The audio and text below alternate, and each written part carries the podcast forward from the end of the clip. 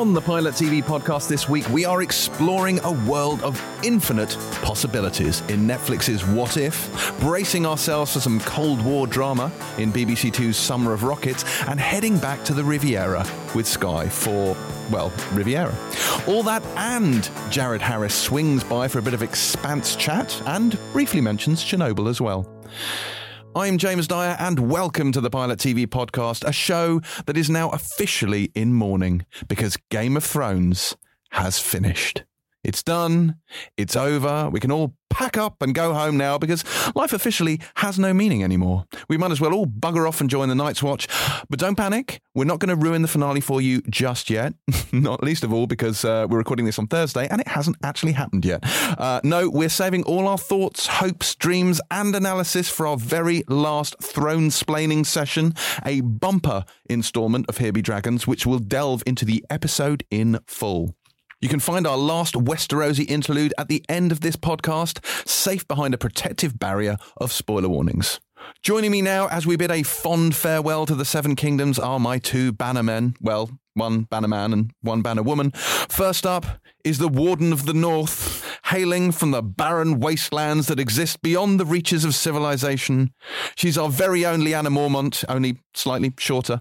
It's Terri of House White. How are you, Terri? I'm all right. How are you? I'm I'm I'm doing well. Are you are you sad that you're going to miss the final throne splaining? Uh, no.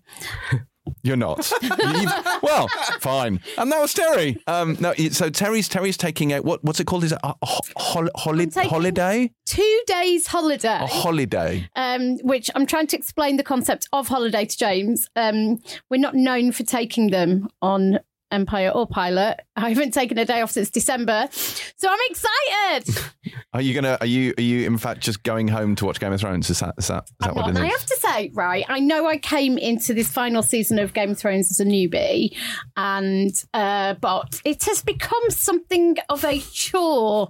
And maybe it's the fact that I have to get up at five thirty on a Monday so that we can record the um, podcast. But I kind of feel an overwhelming sense of relief that it's coming to an end. Do you? And Wow. so, and interestingly, though, our creative director Chris Lupton, who has been a rabid, passionate Game of Thrones fan from the very first season, he was telling me that he feels the same, and he feels. He feels quite disappointed in this season, and he's not kind of. He doesn't have that sense of overwhelming sadness he'd imagined when coming to the end of the series. So, but what I'm hoping is because I'm using this to kind of go back, I'm going to watch the final episode, even though I'm not going to be here for the podcast. And then I'm going to go back to the beginning and start again, free of Yes. free of bondage, free of chains. the breaker of chains. That's why I said it. Yeah, I but thank you for explaining it. Yeah, that's, that's a little just in case preemptive. people bit didn't of get the preemptive throne reference. splaining for you there. Are you going to sign that petition for, uh, telling them to remake the final yeah, season? Yeah, which is the worst. most internet thing ever. This this is an advanced look at news. Yes, they uh, they have Advanced started a fan news. petition to have season eight of Game of Thrones remade according to fan directions. It's Morons. fucking ridiculous. It is moronic. People are the worst. Yes, yes, they are. Speaking of the worst people, alongside Terri and myself is our master of whisperers, the spider at the centre of the web, a scheming manipulator whose little birds reach every corner of the television industry. It's Lord Boyd of House Hilton. That's a baldest. You can compare me to Varys, basically. Yeah, I, I didn't call you a eunuch. I thought that was actually, you know. I mean, yeah. like small mercies. Yeah. Yeah. Sorry for ruining your news story about No. the Game of Thrones petition. No, no, see, see, no, you see, you can't see you. You're, See, you're, see. you're, you see, See, see, see. see. I should just point out we are, we're slightly late recording today because we had to wait for a celebrity. I'm not going to name them. Uh, We had to wait for a celebrity to come out of the studio. While we were sitting there, Boyd was on his phone. He looked up and went, "Yeah, used to be really good friends with him," and went back to his emails. And I was just like, "Of course you did. Of course you did, Boyd." What happened? Well, I haven't spoken to him for years. I, I, they grew didn't- apart as yeah, people. Yeah, yeah. Did you say hello when you Not just really, passed no, I didn't- I didn't get- yeah, Is I there tension? No, not at all. No, no, no. I just didn't want to. It was Oh. gonna. I did. Yeah, I just. Uh, yeah. it's Remember fine. me? No. No, yeah, exactly. Boyd. It could have been like that. It Boyd could have been like Hilton. that. Boyd Hilton. Right. No one wants that. You're like Alan Partridge. Dan, Yeah. Dan, yeah. Dan. Kev, Kev, Kev. Amazing. Right. Shall we jump into what we've been watching? And I think we should start with Terri on this one. And I'd like to know specifically what you've been watching, Terri. maybe last night. So I made a little error, which I've had quite a busy week, right? And I found, it quite stressful. We are producing the next issue of Pilot We at the moment, which is very exciting, and a big special issue of Empire. Um, so we're all a bit tired and we're all a bit frazzled this week, which I can only kind of put that. Let me do that again. I can only kind of use that as an explanation for what happened last night, which is. Um, I was on deadline. I was writing something. After I'd done, I got into bed, all cozy. I was like, right, I'm going to watch all the stuff I need to watch for tomorrow. I'm going to start with What If, which, spoiler, that is what we're going to, one of the things we're going to review this week. And so I go on Netflix, and there's a program called What If on there. And I start watching it, and I'm like, hang on, is this in Arabic? And I was like, is there like an Arabic big show coming to Netflix? I was like, oh, I don't know. Maybe maybe this is a thing. And I almost text Boyd and and thought, am I watching the right show? So I went back into Boyd's email, which he sends us every week to tell us what we're going to be watching. It said there, what if? I looked at the screen from my bed. That said, what if? I was like, okay. I thought, shall I text Boyd? I was like, no, he's had quite a stressful week. And also, you know, I don't want to look like an awful person going, oh, why are we doing an Arabic show? Because maybe we should be doing Arabic shows. So obviously, I didn't want to be massively culturally insensitive and tone deaf and be questioning that. Oh, the liberal conundrum. So I just watched three episodes Three hours. of this Arabic drama. It was I could not tell what was happening. That was the thing. So I couldn't really follow it, and I was really confused. And I was oh. trying to take notes, and I was just kind of. It seemed to be some kind of domestic drama, and people were very upset. Um, what point did you realise? Very upset. what time? What, When when, did did, you I realise? realise? When I went into Netflix for something else this morning, and there was a different um, slide for what's for what if, and I was like, "Hang on!" So I googled "what if Netflix," and up pops Renee Zellweger's face. You were not in the Arabic drama I was watching last night. Oh, this is maybe the greatest thing that has happened in the history of this podcast. I'm very Oh, God. excited. On so many levels, I come out with this so badly. You do. I mean, really, on no level are you coming out of this well. So, oh. Of course, the key thing to remember is that what if the one we are, we are reviewing with Renee Zellweger is what slash if. Yeah. That that's the yeah, that's it's the key. oh, see, it was a There's punctuation. There's a punctuation. You tripped issue. over the backslash. Fuck off. I am not being pulled up over a fucking backslash. I'm not putting up over. I'm just saying, you know, m- maybe that's Netflix. excuse. Is it a have backslash or a forward slash? think I it's get a confused. Forward slash. All right. Well, uh, either I way. mean- Who the fuck cares? James Yeah. Dyer. Fucking classic James Dyer question. well, you Is know, it a backslash or a forward slash? I'm just saying. Perhaps Terri, was that? if you paid more attention to There things like the niceties. accent. Oh, okay. Blah, blah, blah, blah. Oh, yeah. My name's James Dyer. If you paid more attention to the backslash or a niceties of punctuation, you probably wouldn't have had a foundation course in Farsi last night. That's all I'm saying. No, I'm worried that I didn't include the backslash in my original. In which case, it's In which your fault. my fault. Yes. Oh I'm no, you're check. checking. I'm You're going to check. check. I bet you oh, are. no, I bet you are. Well, let's let's while while while Terri checks. What have you been watching, Boyd? I have been watching. So, Yeah. Oh. Did I yeah. include it? Yes, yes, I knew I was. I'm quite pedantic about Vindication. that. Vindication. Anyway, I have been watching Sky Atlantic's brilliant Wednesday night American comedy double bill of Veep and um, uh, Barry. Well, Veep's finished, hasn't it? Veep finished this week. So Veep, so the Veep finale, um, as recording this on Thursday, it was last night, and it was fucking brilliant. It is such an incredible show. Who, who sat the Iron Throne at the end? Um, I'm not going to tell you because people haven't watched it yet, but the, it, it was all about you know what is going to happen. So there's an election in America. Um, uh, she's up for it. Um, you know what's going to happen. Julia Dreyfus, this incredible character she's played for seven and a half years, and they kind of did well, they've done what they do always do in Veep, but times hundred, whereby it twists and turns and goes one way to the other. So is she going to win the nomination for president? It went this way and that about 25 times within the space of 45 minutes. It was so incredible. And they what they did a brilliant thing whereby, because all the way through in Veep, it's been very unsentimental, completely cold. And she's a cold, ruthless, horrendous figure, really. Amoral, massively amoral character, played brilliantly by her. And they just had one or two little moments where her, the, where she herself realized just how, what a monster she'd become. And it was so clever. Like at one point, this isn't a huge spoiler. At one point, she basically was challenged: Is she going to agree to back a right-wing religious fundamentalist politician over his uh, deci- trying to repeal same-sex marriage in fa- in order to, for her to get the um, to get the power she wants, and she kind of does. And that was such a brilliant moment. Like that is how far she's prepared to go, and it was just it was it was a brilliant finale. We had like seven episodes in the final season, by the way. Has any show ever had a seven episode run? It's such an odd, It's an odd number, It's an odd it? I mean, number. it's literally an odd but number. In the end, it was like they've decided this, this Why is that made me laugh. it is funny. It is weird. this was the this was the number of um, episodes it took to tell the final story, and they did it really well. And let me just mention Barry, which has one more episode to go, I think, in the series, which is the penultimate episode. We reviewed it when it started a few weeks ago. We did.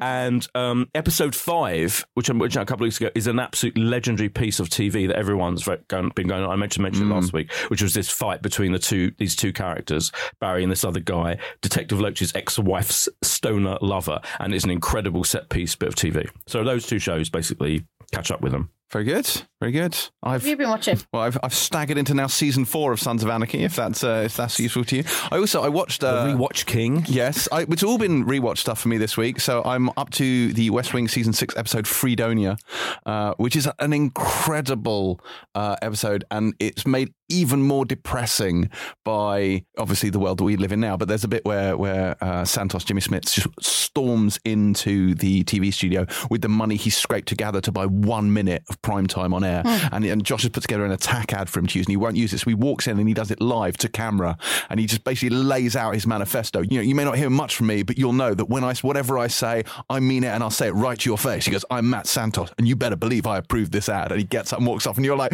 "Yeah." Do not know what just happened, but I think that's the closest I will ever come to seeing James masturbate. Over, by the way, a, a, an ancient episode of The West Wing that you oh. must have watched like how many million times? Yeah, So Like, good. a reenactment, Yeah. which ended with him punching the. I can't punch the air and was so excitement of the West Wing. What are you talking Isn't about? your, oh, your whole life is one big West Wing rewatch. It is. It's true. I also rewatched uh, a little bit of uh, of Battlestar Galactica. I am on Six Degrees of Separation, oh, God, which is a good episode, but frankly, I'm not going to tell you about it. So there you go. Oh, please, please do another like word for word run recounting a dramatic oh, performance. Sorry, sorry, to My mistake there, as I did it in English. Shall I do it again in one of the Arabic dialects just for your for your viewing pleasure? Brilliant. Right, that's what we're watching. Funny or Die is still on hiatus, partly for time, but more pressingly because Terri's impending holiday has forced us to record this on a Thursday, and I barely had time to see the shows we needed to review. I didn't have time to watch a comedy. So uh, let's press on with news. Who wants to start? Can I talk about something that we wouldn't normally talk about? Actually, I do this all the time. What am I talking about? Um, I want to talk about the cancellation of uh, Jeremy Kyle. Um, Oh. which, That is that is That is definitely nailed on something we pilot wouldn't TV talk about. territory. Yeah. but I think it, I think it That's is right. Okay, And I'll then. tell you why. Because I think it's extraordinary. I just wrote a piece about this for Grazia with my pilot TV hat on, and I think it is kind of extraordinary that in possibly the greatest time for television in history, um, in terms of quality, in terms of cinematic TV, the very reason that this fucking podcast exists, we also have this incredibly binary world in TV where at one end you've got, you know, HBO and, and the rise of Netflix and the rise of quality channels and content platforms. But then at the other end, you still have these shows which are complete outliers, like so um like benefit I mean it started with Benefit Street, right? But you've still got like on benefits and proud. Um there's one which has actually got the word gypsy in the title, which I find extraordinary that that's kind of okay. A word you can't say on social media, you can't say in polite company. It's okay to put it in a fucking TV title. So um Gypsies on Benefits and Proud is a real show. Benefits Too Fat to Work. And I think they're all part of the same poverty porn ilk, right? I think the decision over Jeremy Kyle was completely right. And I actually used to watch it, like, especially when I lived in New York, it, it kind of brought me back home. And it's definitely people that I recognise. You have to acknowledge that the show is The show overwhelmingly. No, no, I used to watch Oh, it. right, right. Overwhelmingly white and working class, right? Although he did have a run on American. He did, TV. right? Yes, he did. Yes. Yeah. Um, but I think it was absolutely right. I think it's kind of nuts that that show still existed, that it's still kind of um, platformed people's miseries in a way for sport, in a way for entertainment, with no sensitivity. Um, we've seen lots of reports this week from both guests and people who've worked on the show about the way kind of um, things were stoked or not handled properly, or guests were kind of, you know, there's a story about a guest being asked to wear a tracksuit because that was deemed more appropriate rather than him looking like a normal human being. So I actually think it's it is it is in our world because I think what makes something like Jeremy Kyle more extraordinary is the fact that it exists at the same time as this cinematic boom. And I actually think TV kind of becoming this incredible place for brilliant quality is one of the things that suddenly when you look at Jeremy Kyle makes it more extraordinary that that hmm. even still was being shown. 22% audience share a million people an episode. This is like not a few people But it, it's it's in. it's misery vampirism, and it, it kind of goes to a little bit what Boyd was talking about last week in terms of there are two types of escapism. There's the kind of escapism where it takes you to another place which is better than your life, and then there's comparative escapism where you see someone who's a hell of a lot worse off than you, and you feel bad in a really kind of slightly Schadenfreude kind of way. That makes you feel better, um, and this is what that is. But what is also, I'm sure you touched upon in your Grazia piece, is that they're launching this um, wider ranging investigation into what's in quotes called reality TV, Yeah. which frankly, if that stretches from everything from, you know, that show Yeah. to Love Island, Island, It's all to manufactured. Big Brother. Hmm. But it also, you know, Made in Chelsea's a reality show, you know, so I, th- I think I do have to. People are saying, what's the difference between um, uh, Love Island and um, and that show? The reason why the, that Jerry Kyle show has been going on for the last fourteen years and no one's paid blind, blindest bit of attention to it. You know, in, in terms of the media, you know, apart from Carole Cadwalladr, She did a in- brilliant in expose 2007. a long Yeah, time ago, and it's still carried on pretty much. You know, come Mm-hmm. the same way. Is because it is a show watched by the populace Yeah. of a, of a morning and daytime, and you know us media types don't give a shit about that kind of stuff, whereas we do give a shit about what's on HBO. And Mm. but I think there's a so I think the need to pay more attention is really important. I think because I think all kind because it was so popular, and you know there's all, everyone all the people working on it thought they were doing. A good job creating this massive phenomenon for ITV. I don't think they. I don't- I don't think anyone took a moment to stand back until this horrible thing happened to go. Wait a minute, what is happening? In Yeah, this because because success, right? Success and there being a need. It's like you know, as we're discovering in this country, there is populist appetite for a lot of things that are you know unacceptable. There is a in America there is a far right verging on Nazism problem, Yeah. which is about you know, which is a, a, a groundswell of people. I think success does not stop responsibility. Oh, no, of course. And the broadcasters Sure. and I think the audience. I think it's an audience responsibility, but ultimately broadcasters they have a duty of care. These people are vulnerable. They're being paraded on. Hmm. TV. Often, you know, their biggest humiliations exposed and then tossed back out again. Right. Next on LBC, a UKIPper who has barricaded himself in his own home. James is going to edit all that out. Uh, thanks for that. No, I won't. No, no. I will not stifle It's- Terri's free speech. It's important, and it's and not it- just because she's basically Daenerys reborn. Um, It's, but it's also it is interesting. Uh, the reason, as I say, the reason I mention it is I think it's what makes it is extraordinary is that this Is- exists yes. Mm, in a time when yes. fucking you know the shows that we talk about. I agree. I agree. I, yeah, I despair that people watch stuff like that, but then I'm an I'm an entertainment snob. Speaking of which, there's been a raft of Picard news this week, and we can all be pretty excited about this. So, not only do we get our first look of Patrick Stewart as Picard in Picard, we also know that now know that Picard is literally called Picard, or rather Star Trek colon Picard, and and we saw the logo which says Picard, and the A is the little the little. The, What else? What else would it be called? It could be called like bold, baldly go or something. I don't know. Wow. Uh, I mean, that would have been me amazing. you didn't have that up your sleeve and you just no, thought I, no, no, I just thought that. That's amazing. Um, and uh, and and the A is the the the Starfleet symbol, which is very very cool. And and we learned that perhaps apparently the kerning's terrible as well. Our designers really took issue with the kerning on the logo. Um, the we know that they have CBS All Access have sold. Picard to Amazon for international distribution over here, which is interesting because Discovery is on Netflix and this is going to be on Amazon Prime. So if you don't have Amazon Prime, you're going to need it at the end of the year if you wish to see Picard. Oh, and of course, you all do. I'm tempted to cancel mine. yeah. Big time. I mean, you say that, but when the Picard special comes around and you're both drafted to be in a 16 hour analysis of the first episode, then, you know, you'll need to have seen it. Picard splaining is the new throne splaining. Oh, it is. It really I was is. saying this to someone last night. It's like, now that Game of Thrones is over, I'm all about Picard. Anyone else for Black news? Mirror Black Mirror. its return quite soon on June the 5th on the Netflix it's going to be three all new stories from Charlie Brooker and Annabel Jones.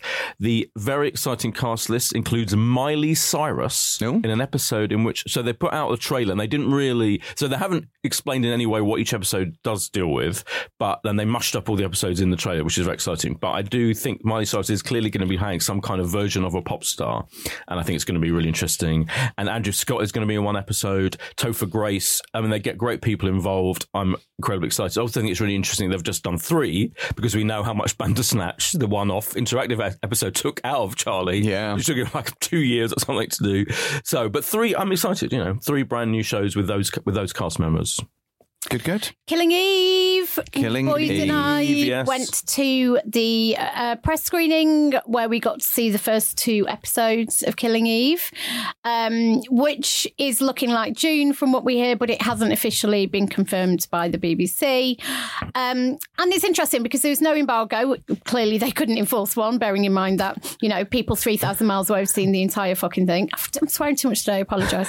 Stop. Like but. Um, People, a few, people hundreds of miles have seen the thing in Ireland. well, yeah. Oh, yes. Yeah. Good point. Thanks. Um, so, so, and the, we were talking about it because it's interesting because I had a a kind of a mixed reaction to it, which is fundamentally I really loved it. I mean, I I thought the first season was the best thing on telly last year, so it was no big surprise. But it was interesting because my sensitivities were all around.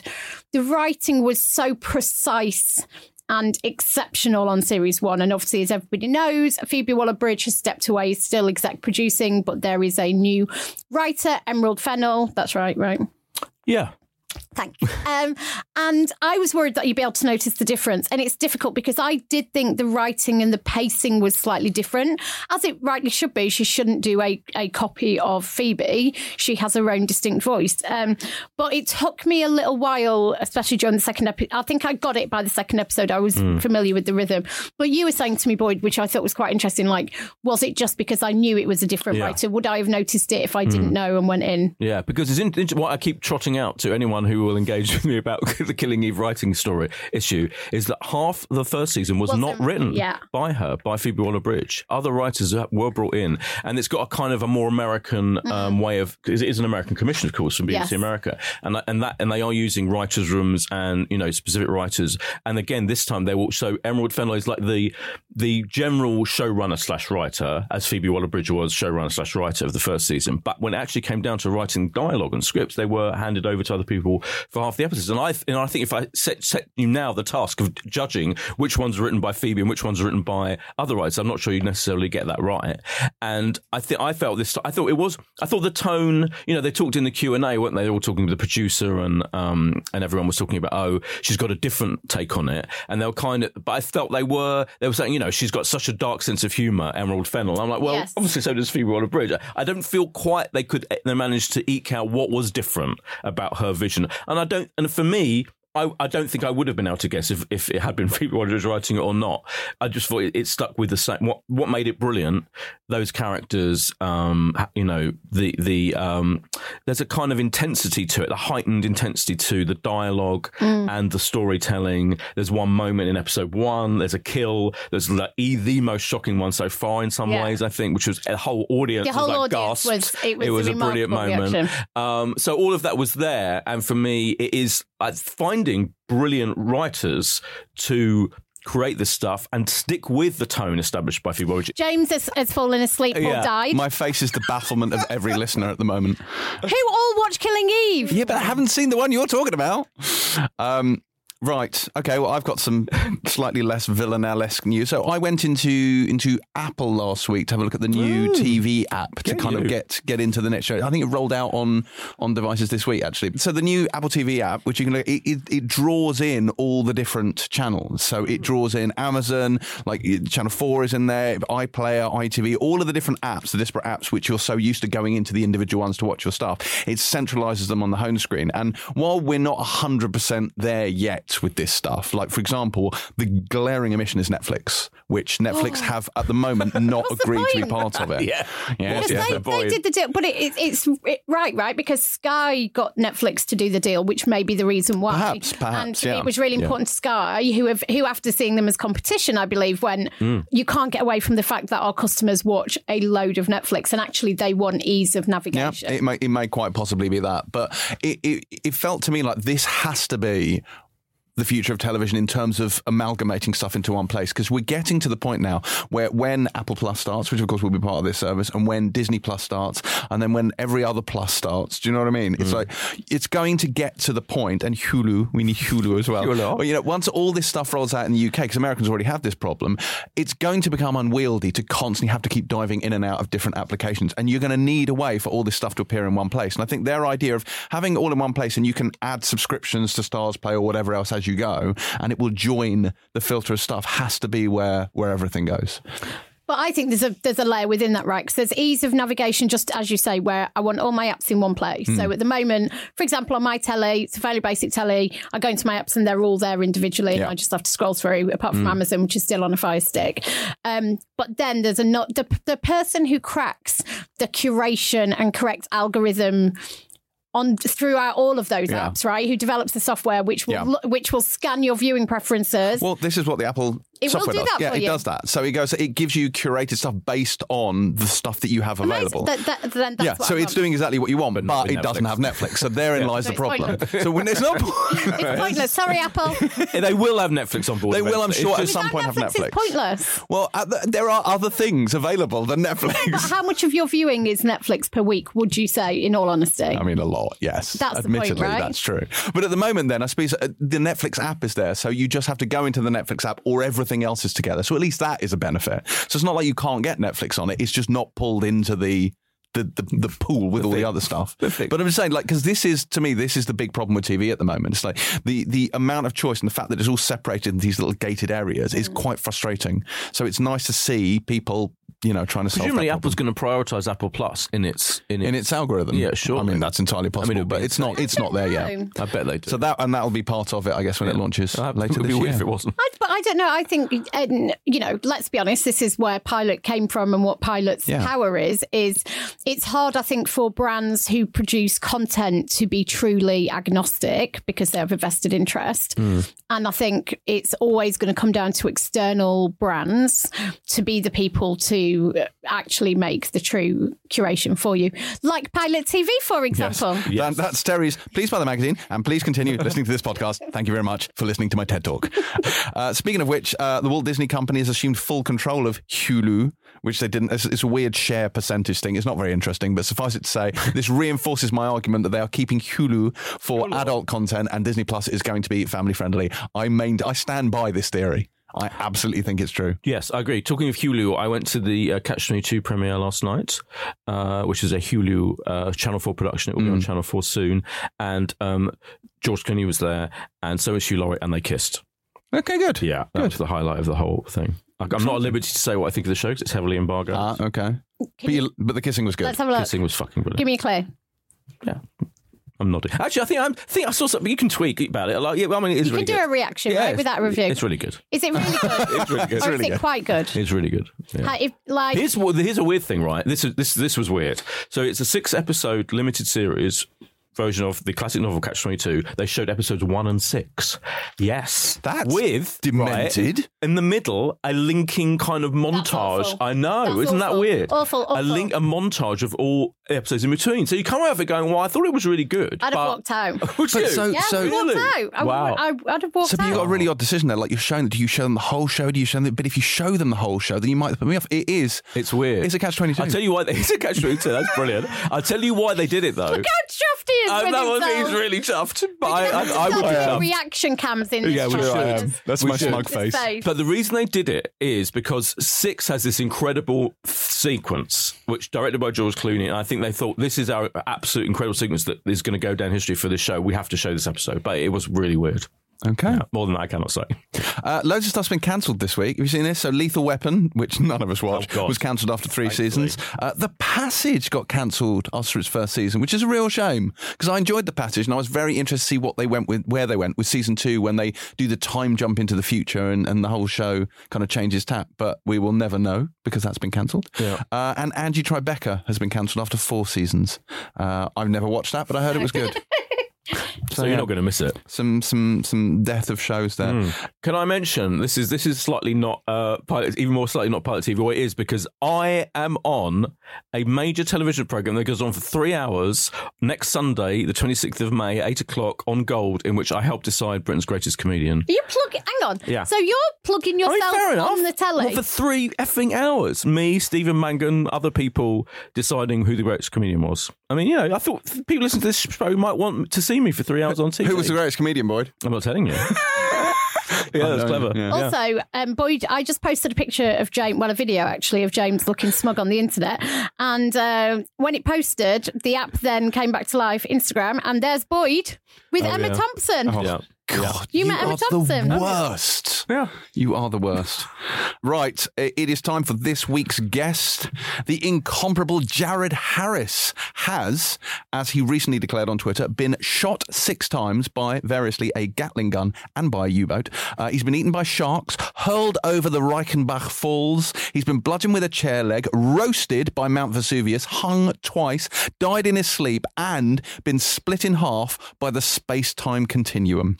And not many of us can say that. Despite all of that ordeal, he swung by the Pilot TV podcast to talk about the awesome Chernobyl, which is still airing on Sky Atlantic and Boyd Now TV. And so naturally, the first thing I asked him was about The Expanse. Have a listen. Welcome to the Pilot TV podcast, the legendary Mr. Jared Harris. How Wow, sir? legendary. legendary. I think that's a bit pushing it a bit, but thank you. See, see, it would be, except I have become slightly famous on this podcast for banging on about The Expanse, which of course uh, you are in. Yeah, He really does. He banged on about The Expanse pretty much every week solidly for about a month. It's And Did true. you watch it? I watched a bit of it and I was impressed. A bit of it. A it. bit of it, yeah. Yeah. I mean, I had to watch everything else as well at the same time. Yes. But you know, Yes. it is it is a really clearly a really good quality. It's a show. really amazing. smart show. Yeah, I mean, I was going to say this to the end, but let's jump straight into it because let's be honest, of course, this is why we're here. Um, but, but this, it's an interesting show, not least of all because, like, your character, Anderson Dawes, is very heavily, should we say, accented. How how was getting the patois of the belter loader? down? I was offered quite like when you order a curry, they said mild, medium, or spicy hot, and I said, "Oh, I'm the Uber original um, OPA. Uh, I want the the hard, the strongest, harshest ones you you have," and uh, I, I, which was delightful because it's really strong. It's something that you can get your teeth into, and there's sort of immediate. A lot of character started to come from it. yeah. There was a lot of attitude that came from it because it's such a really strong, and definitive way of speaking and expressing yourself. Um, so yeah, it helped a lot. I loved it. Did they give you a, a specific sort of template, or did they leave it up to you to kind of interpret There is it? a dialect coach. Mm. There- there's actually a language that has been developed, and then um, a, a belter language, and then there's a dialect coach who who's teaching people how to how, how it would sound because you can write the language, but then you have to figure out what's it going to sound like. Um, so, and he is there to teach everybody who comes in, and you, each actor can make their own. Who's a belter can make their own decision about how strongly they want to identify. Mm. And it's, it's a shame because the show kind of got cancelled, but was rescued by the streaming by. Amazon, by, yeah, which is by Bezos. Because he's a huge exciting. fan of the show as well, and he went, "No, I'm not letting this one go," and he he picked it up. He bought it. Yeah, love him for that. Are we are we going to see Anderson Dawes again? I, I have not gone back to it, and uh, as far as I know, I'm not aware of any plans. But you know, I who knows? If Bezos is a fan, surely he should. Yeah, he demands you the return. return. Yeah, I, don't- I guess he hasn't. Uh, still time. I'll, I'll There's get in still time. touch. yeah, I'll get in touch. I'll hit him because. I know they're doing another one. They've done. Yeah. They did four, and I know they're doing a fifth. so Yeah. it depends where the where he, where the story's going though. Mm. Because if you follow everyone into the uh, other worlds, then you're going to leave the belters behind, aren't you? That's very true. But I did know I, en- I enjoyed it a lot. I met uh, Thomas Jane on the set of The Predator, and let's be honest, I spent most of my Predator interview banging on about The Expanse as well. Right. It's a theme here. As well, we probably shouldn't bang on too No, long we should about it. probably discuss the actual show Yeah. we're here to talk But about. I'm I'm glad. uh, Obviously, now I know that you at least have excellent taste. There we go. Jury's out on you because you didn't till we finish get, it. Hold on, wait till we get to Mad Men, though. I've watched every single episode of Mad Men. Yeah, let's just preface that. We are, of course, here to talk about Chernobyl, which is airing on Sky Atlantic. I don't think it's overstating things to say this is, is an incredible dramatization of, of the, the 86 Chernobyl disaster, but it's also one of the most harrowing things I've seen in a very long time. How did you react when you, you read that screenplay? Uh, said yes, one hundred percent. I want to. I want to be in. I want to be in this. I want to get on board. I want to be part of it. It was a. It was page turner. It was Yeah. gripping, and you. It's one of those things where you you you're aware of what happened, and so you think you have an idea of what happened, and you obviously I didn't. Um, and the thing that got me, that moved me right away, was all those the stories of of. Uh, of the heroism that um, a lot of uh, people did. They sacrificed their lives to try and contain the situation without any expectation of being remembered, that history would know who they were or what they had done. Mm. As you say, because everyone knows what Chernobyl is vaguely, but no one really, I think, understands A, what happened, but B, what very nearly happened, Right. which is a whole other layer. Absolutely. I mean, we, we came very, very close to a continent wide catastrophe. And which would have also had a planetary effect. I mean, you know, the, the water supply there, that those rivers go into the ocean. Mm. Um, and uh, and as it is, you know, the area that's been affected is still uh, enormous. Um, and will continue to be affected for, I think, was it 25, 50, uh, 25,000 years or something, 50,000 years. It'll, it'll have completely dropped off the normal levels after 50,000 years. Can people still go there now? Is that There's adventure tourism. You go with guides. Um, you have to sign a waiver that tells you know, if something bad happens to you that you knew what you were doing. We go in with a guide who's got a Geiger counter, and there are paths that are perfectly safe. But if you do wander off the path, there's actually an episode of Anthony Bourdain's Parts Unknown where he goes into uh, he's in Kiev and they go to Chernobyl and they wander off the path and then go, oh look, we got a Geiger counter. Let's see if it works. And they switch it on and it goes nuts Wow. absolutely nuts. And then it cuts, and then you see they're back somewhere else because everybody ran for it. Was it always the, the first episode's got a really interesting? A, it starts with your character Mm-hmm. ki- ki- killing himself, which is an interesting way in. Spoiler alert, What? but that's in the first. It's in the literally first one. I think we scene. can get away with that. It's That's the literally the first first scene. scene. That's right. So yeah. that, I mean, that was was that always there in the script that you read? from the Yes, start? it was, yeah. And then to have to present the the disaster itself without any big build up showing the backstory of any of the characters, we just meet them dealing with this horrendous moment. I thought that was such a bold and interesting way of doing it because the normal kind of disaster Yeah. movie way in is to show, the characters the and backstory. their lives, Yes. and you'd have, you know, and then it would have blown up at the end of Yeah. the first Mm, episode. yeah. It's like, I, you know, Craig ha- has talked about this, and he said, "Well, we all know it exploded. Why? Why are we going to wait? Let's start there." And he very actually, what he's done is he's a very, very, very smart um, man, a smart writer, and he teaches a, a very famous. Uh, he has a p- famous screenwriting podcast. He understands structure of storytelling really well. And what he actually done is he figured out a way that in the fifth episode, you go back and you sort of you you- see what happened and how it happened and why it happened. So you go into sort of micro detail of uh, of that night. So you kind of get a chance to see it happen twice. Mm. Is what happens. But um, and then by then you you realize the stakes that were involved. But also that fifth episode, it's a courtroom drama, so it's an attempt to uh, to get there's an opportunity to get the truth out because at this point they realize that there's there's a design flaw and they um and they don't want to they're keeping it quiet because they don't you know whatever you'll you'll see what happens Yeah. But it's, interesting that I mean the principal characters aren't really introduced until episode two at all. Like it's a it's a, it's hmm. an interesting sort of setup. You you think you know what the show is, and then actually it switches, and you you yourself and, and Stellan and Emily all kind of appear. Yeah, again, I, it, it's. I think it's by design. Is that there's a slight. There's a. It's a. Each episode is slightly different in Yeah. that. I mean, that first episode is almost like a horror movie. Yeah, very much so. Very Um, much and it's told from a subjective point of view because it's told from the point of view of the people who hadn't been told the truth, didn't know what they were dealing with. Certainly, the first responders, Mm. and um, and they rush into thinking they're dealing with just a regular fire and not realizing what they're dealing with. Of course, and we know. And then on the other hand, you see it's the people there who are in denial of what's happened. Mm. Um, and then there's people there within that group who have completely understand what's happened, but they're being told that it didn't happen.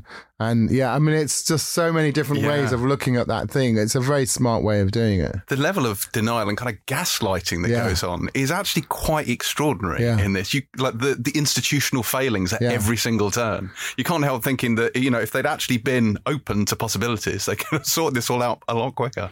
Yeah, well, again, so that's where you find out. I, I don't give too much away, but that's, that- that there's a there's a there's a s- I suppose a secret, if you like. There's a lie that's been told Yeah. to them all that that's uh, which becomes the the primary sort of spine of episode five. Mm. Yeah.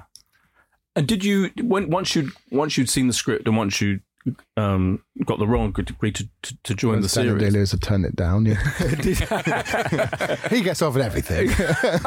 Did you then think? but he quit acting, so yeah, he gave us all a chance. He's probably working as a nuclear physicist. Yeah, right. now. I mean, Yeah. probably yes. Yes. Did you then do your own? Did you go and look into the whole story yourself, or did you did you rely pretty much on the script? Was it did it kind of arouse interest generally in how in, in looking at how, what really happened? Yeah, I did research. I started to read. Uh, there's lots of books on it, and um, you, there's uh, documentaries, and you you dive into all of that stuff. I also, uh, as my character is based on a real person, so I did a dive into that as well. You start to try and find um, materials that are available. Ideally, what you start to look for is you. Uh, video uh, footage of somebody so you can see how they move, audio so you can see what they sound like, um, anything that's been written or anything where they've been quoted themselves, so you can try and get an idea of what how they thought, how they presented themselves. But the Soviets had pretty successfully erased him from the story, so there wasn't a lot. right.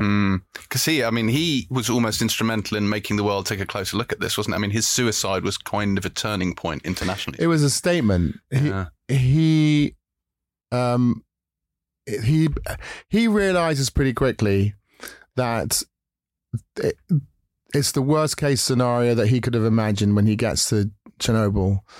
That it's going to take months to fix. Mm. That they're going to have to be there the whole time. That they the level of radiation that they're going to be uh, exposed to over that period of time is unquestioned, that they are going to sustain damage, and that their life, his life uh, expectancy is going to be significantly shortened.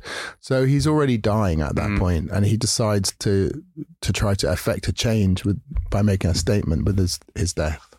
You mentioned the the uh, accent issue in Expanse. In this show, interestingly, all the British people seem to be speaking in their own their normal accent. Was that a decision that Craig said at the start, or did he leave up to you? Yeah, I mean, it's it's that's a sort of it's a weird thing for people to bump on because you know I watch westerns all the time, and you know they have American accents, which of course they wouldn't have spoken. yeah. Or you look at like Gladiator, and they all speak English. Or uh, um, yeah, I I think it.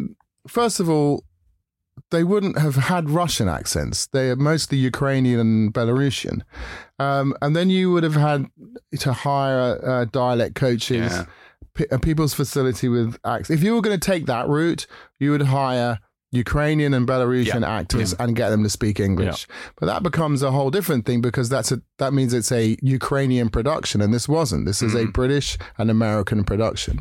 So I mean, it's particularly targeted for for these audiences here, and then for a worldwide audience. So, um, uh, you know, I I don't I didn't Oh, it completely it makes a, sense. Yeah, it was a it- question Yeah. that they thought about and tried to figure out how to deal with it. And actually, um, there is a sort of delineation because actually the um, uh, the, the political elite are mostly being played by Swedish actors. Hmm. Um, the scientists are mostly being played by actors with uh, the RP accents, and then the the sort of working class people, the miners, and that they they, they those actors were encouraged to to highlight their regionalism. Uh. So there is a sort of Right. uh, there is a rationale in the way that the uh, the accents were used. Oh, that's intriguing. I think it's a smart decision. I think tonally, like if everyone's putting on East European accents, you Yeah. run the risk of toying with fast, don't you? And you It just, does not. It starts to talk like that. Yeah. It's just at some don't point you that. just sit there and go, "Why are they doing accents?" It's just Yeah. then you're in the hunt for Red October, and you don't need it's that. weird, you know.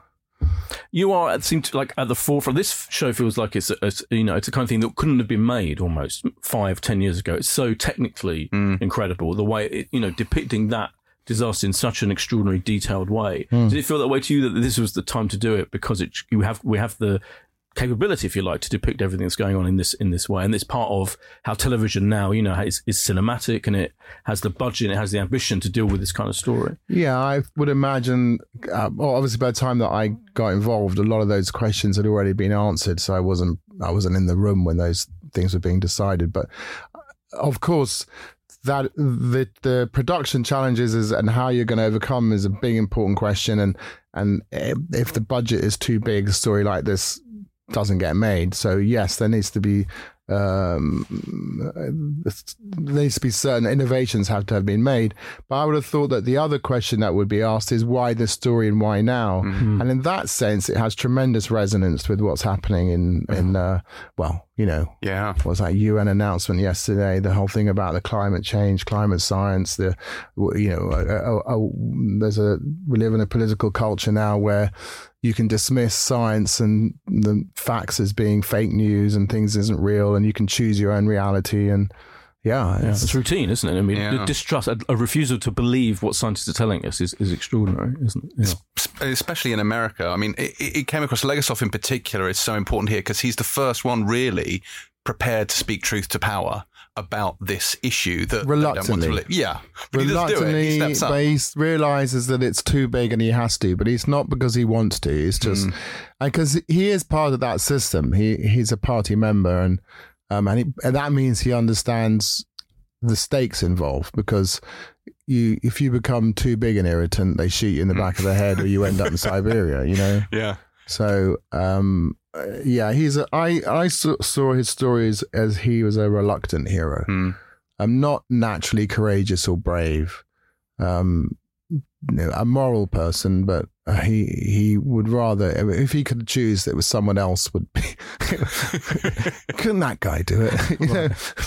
But it's, I mean, the parallels feel incredibly strong, especially that scene where Emily Watson walks into that party member and. Yeah. is basically saying, I'm telling you this. She's like, well, I prefer my opinion. Yes. She's like, you used to work in a shoe factory. Yeah.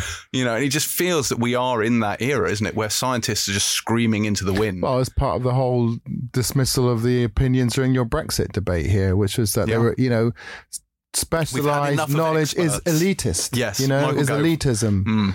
Um, if you spent your life studying a subject, you're an elitist, and uh, and it's and it's politically inconvenient for at that time in the Soviet Union. There was a there was a narrative, and their narrative was the Soviet Union is a perfect state, nothing could go wrong, so therefore this didn't happen, and um and the I suppose that for me the thing that that I my takeaway from it is the idea that uh, if the people in that this story, the regular people, have become so cynical to the expectation of being able to hold their state, their government to account, to be able to hold tru- uh, uh, truth, speak truth to power, they've given up. And once that happens, it's really dangerous. Uh, You have to you have to keep trying, you know, because it only happens. Things will only happen, and things get changed when you successfully get through. And I mean, may- you may not get through to the person you're trying to get through to. It may be to different people, but Yeah. there's a sort of a, a wellspring that occurs. There's an interesting um, and slightly macabre connection between your character in this and your character in Mad Men. Yes, I'm moving, I'm asking about Mad Men.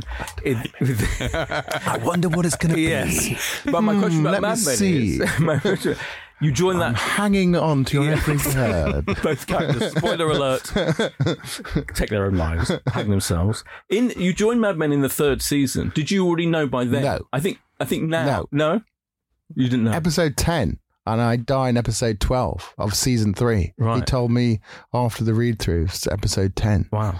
Yeah. And he, they famously wouldn't tell anybody anything. Absolutely anything. Sometimes, I mean, you could understand because the rationale was, well, you don't know what's going to happen after you, this interview finishes and Yeah. you walk, you go home. Who knows what's going to happen? So you don't know what's going to happen the rest of your story. So why would your character? Sure. So, you know, it's not important. Important, but there are some things that would help you with uh, with, with making choices. So, but they, yeah, they wouldn't tell you anything. And when you you, when you joined that series in, in, after having you know the 1st Mm-hmm. couple of seasons, were you were you did you think already this is one, an incredibly special show? Did you did you think? I, as was only signed on for one episode. okay. Um, and, and Matt said, and they, they, the way they pitched it was, well, we're not quite sure. We know we need this character for the one episode, and we'll see what happens. If he if he likes what you're doing and he's interested in your character and what you do with it, then he, he might have you back for a few more. Um, and so they kept writing me on another episode, another episode, another episode. I'm not totally convinced that that's true because he, before the season starts, they've they've had a writer's room for three months and he's mapped out the entire show for every single character. but that doesn't necessarily mean that he, he because he knows what happens, it doesn't mean you're going to see it because he he'll have stuff happen off screen and it will affect something that you see on screen. So mm-hmm. I think that's part he hadn't quite decided on. And that show's become, I think, you know, it's, it's one of a handful maybe of, of, of series that are regarded quite rightly, I think, as an all time classic example. it's always on top 10 lists of Yeah. best TV shows And ever. when you yeah. when you were in it, were you aware of how good it was? Were you Everybody knew. Well, I mean, by by the time I was there, of course, it was a giant hit. Um, they didn't know that when they did the pilot, and they didn't know that when they shot the first season. But it got this amazing reception uh, from the press um, and uh, from the awards, from the Golden Globes, and they, they they start. So they got that kind of attention. But then the next thing that happens was it started to influence the culture. So uh, it changed the way men dressed. Um, by season three, uh, the costume designer Janie Bryant had had a deal with Banana Republic to make and design clothes, a, a line of clothes for men, Mad Men men clothes, Mad Men women clothes that you could go in and, and pull off the shelves and, and get fitted for. And um, it changed the, how people were relaxing. They were going out to clubs and listening to jazz, and that pim- changed the way people drink. Cocktail con- culture completely changed. So it was impacting Yeah, the the old fashioned became yeah, thing. Yeah. it impacted the culture in a way that was far beyond the number of people who were watching the episode each week. Because I don't think that number ever got higher than three and a half or four million. Yeah. You know, without the plus seven or the you know the plus fourteen. So uh, yeah, it, it was that that did Yeah. it. By then, by the time I was on it, that had already happened. Jared, thank you very much for coming in. It's been a Thank you. Bless Thanks. you. Cheers. That was Jared Harris, and Chernobyl airs currently on Sky Atlantic on Tuesdays from 9 pm and is also available on Now TV.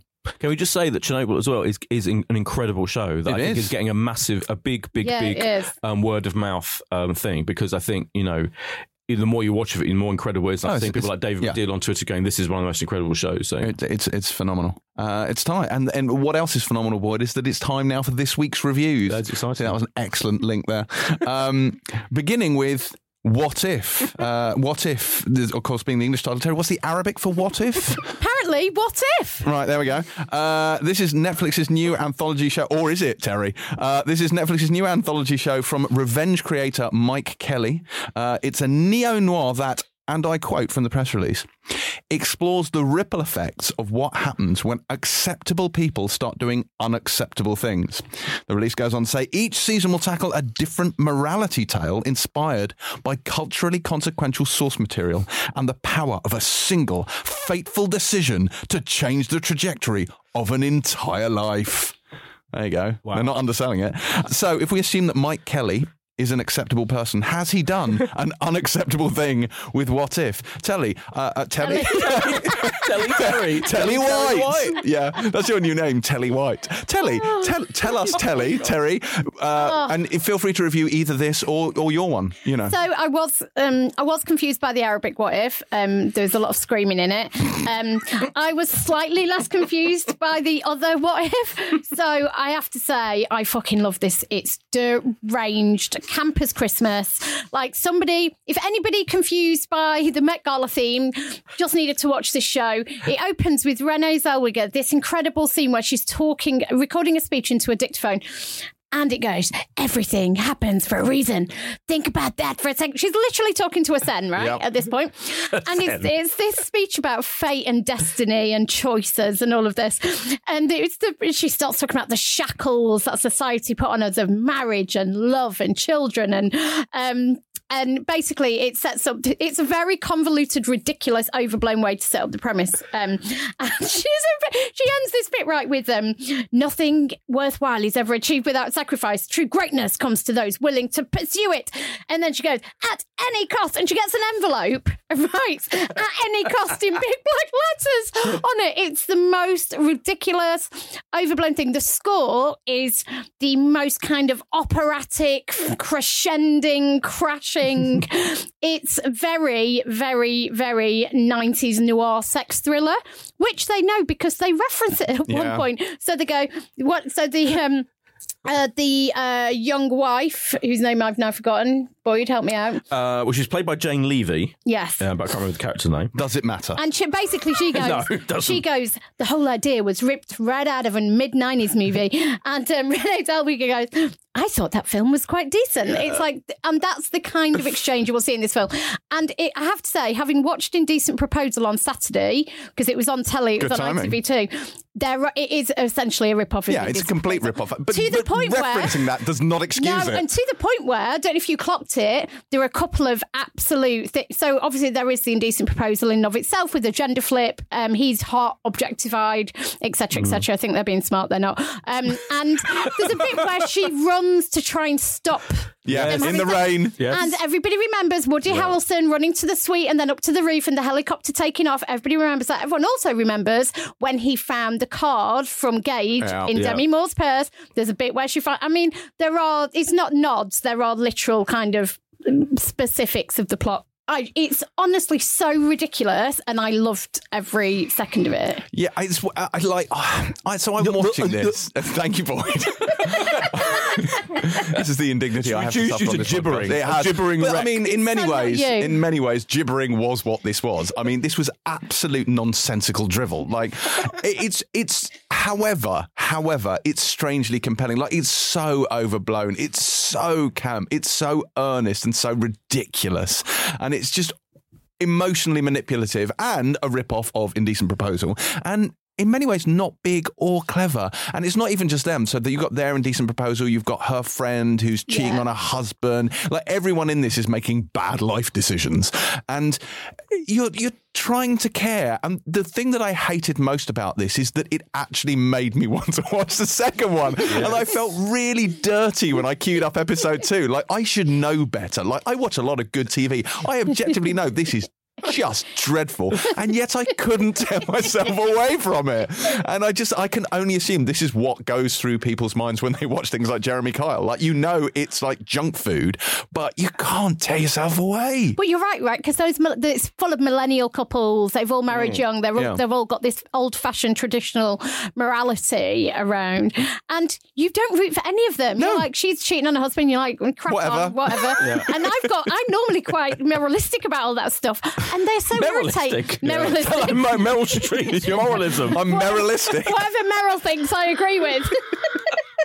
what would Meryl think? I couldn't, ca- I couldn't care about No, any of them, didn't and yet shit. it didn't ruin Yeah, my viewing yeah. experience. But it's, it was the twist that, that like you're like because the whole crux of this is he's not allowed to tell her in a contract Yes. what happened during the night, Yes, and you get the sense that Yeah. What happened was not what she thinks Oh, happened. my favourite thing of the whole thing, and I absolutely love this fucking program. This is like literally made for me. This is ca- my catnip. is the moment where he comes back from the night, the mysterious night Yeah. that she's paid for with the hunky young man, Reynolds, and and something's happened, and he's like in, he's like injured, and he's like, what has she done to him? It's so funny, and your mind's like thinking, what are the different options? I literally am running through like ten different options of what happened in the night of bad and sex. you have to know. Yeah. You have to know. It re- reminded me bizarrely of Gavin and Stacey, the very first episode where Smithy and Nessa go into the toilet and you hear him screaming in pain and the toilet brush being knocked over. Yeah. And he's screaming and there's an illusion that she put something somewhere she shouldn't have done. Yeah, and it reminded me of that, Yeah, in that totally. there's been some 100%, terrible cataclysmic sex happening. Yeah, it is brilliant. It's Fatal Attraction, Nine and a Half Weeks, Jagged Edge, Basic Instinct,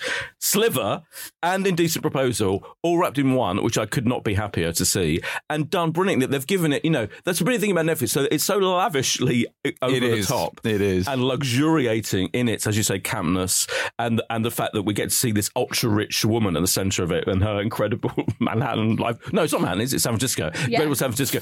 And I think the whole thing is they literally go, right, we're remaking um, Indecent proposal. So if we mention it, it'll be fine. Yeah, yeah. and they have so many basic instinct, like locations and shots, Shots, yeah. references. It's like if we're this explicit about it, no one will ever go. This is fine. It's all fine, and it kind of works. And I love it. it. I absolutely love it. Cannot wait to watch the whole thing. Oh God, I, Dream I just. I, I I feel frankly soiled by my connection to this I- show, but I am going to keep watching it. I started watching the second episode. So did I. But it was Renée Zellweger doing archery. I was Oh my honestly God, yeah. laughing my head She's off. having the time of her life, Isn't she? Yes. She's never been better, I have never to say. been better.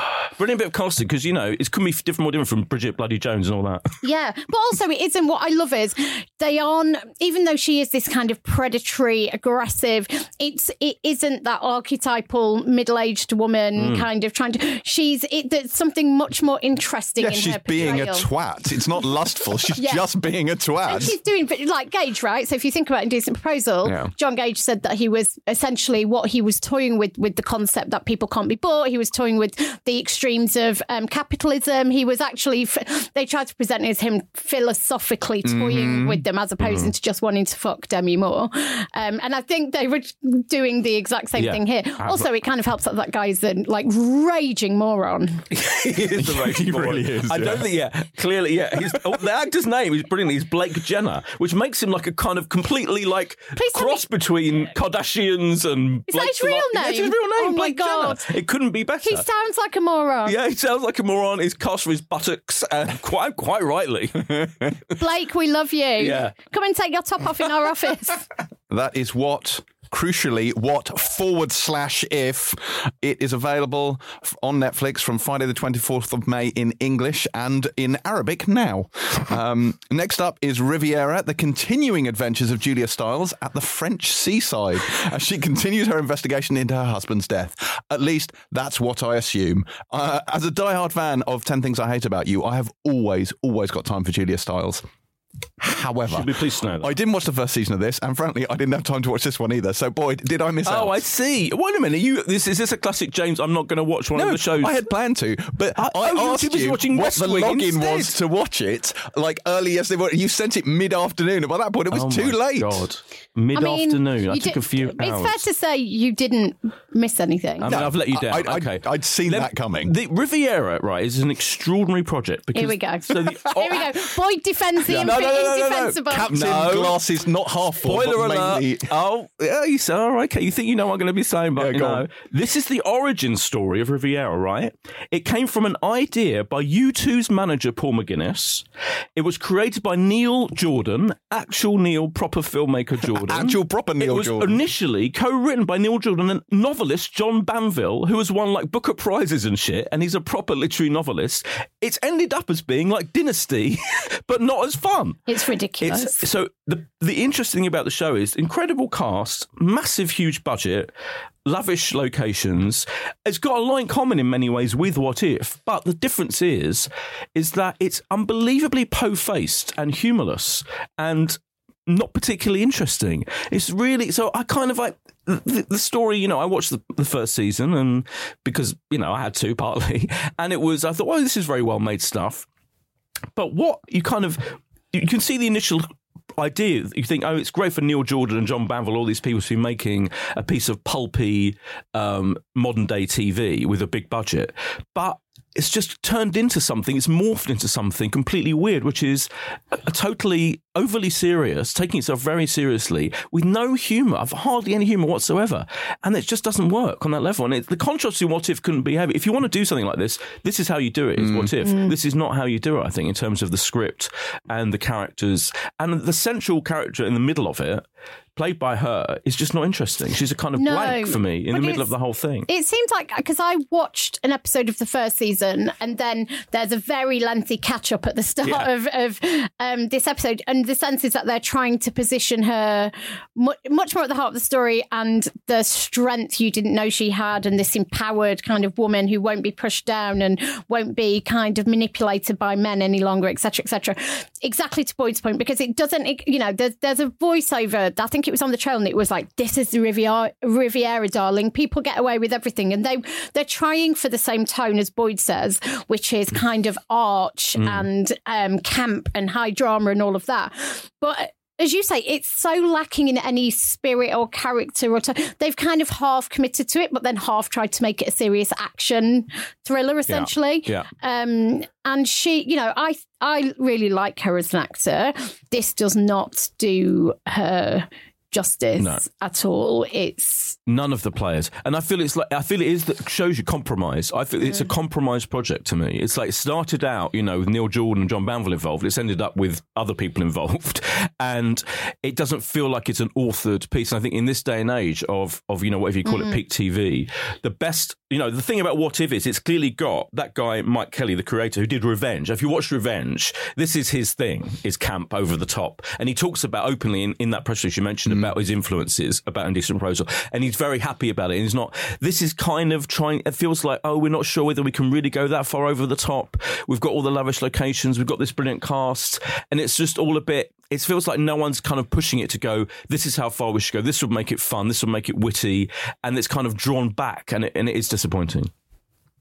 Well, that is Riviera, and it airs at 9 p.m. on Thursday, the 23rd of May on Sky Atlantic and Boyd Now TV. Correct. Finally, this week, we have the first of Marvel's TV spin offs, The Summer of Rockets, which takes an unorthodox look at what this particular member of the Guardians of the Galaxy gets up to on his holidays.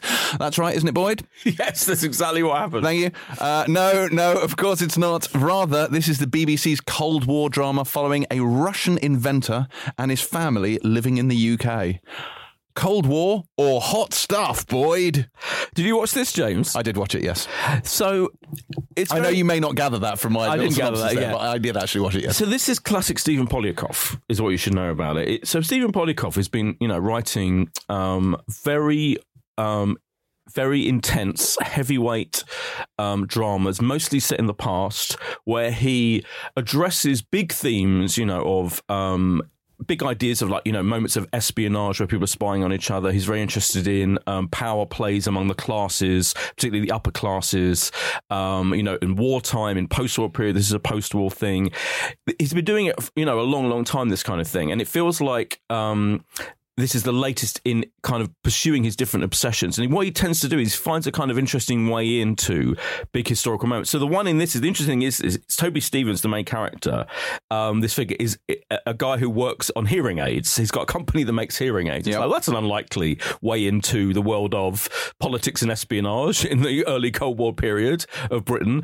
But then you end up with him. Then it ends up with him inventing the pager device. Yep. And you think, well, where is this going? And then it's clearly going to be that that somehow is used by by spies as a way of kind of listening in on people, and that is brought up towards the end of the first episode. And Keeley Hawes is brought in as this part of this very posh family who's married to a kind of Tory politician who keeps being whisked Linus off. Roach. Linus Roache being whisked off for mysterious reasons. It's all very enigmatic, very heightened. The performances, now, I don't know what Stephen Poliakoff says to his cast, but the performances, everyone's speaking this very posh cut glass accent. It's like RP, isn't it? It's like RP. And all of them are doing it. The little kid in it is like almost like playing Prince Harry. Father, Like Prince, father. father, father. um, there's a brilliant moment for me. The dialogue was summed up by this this this difference between um, what the daughter says to her father. You know they dropped a nuclear bomb on a farmhouse by accident. The father says, "I know, dear, but we mustn't dwell." it's kind of all stuff like that. all the scenes are like that. It's weird.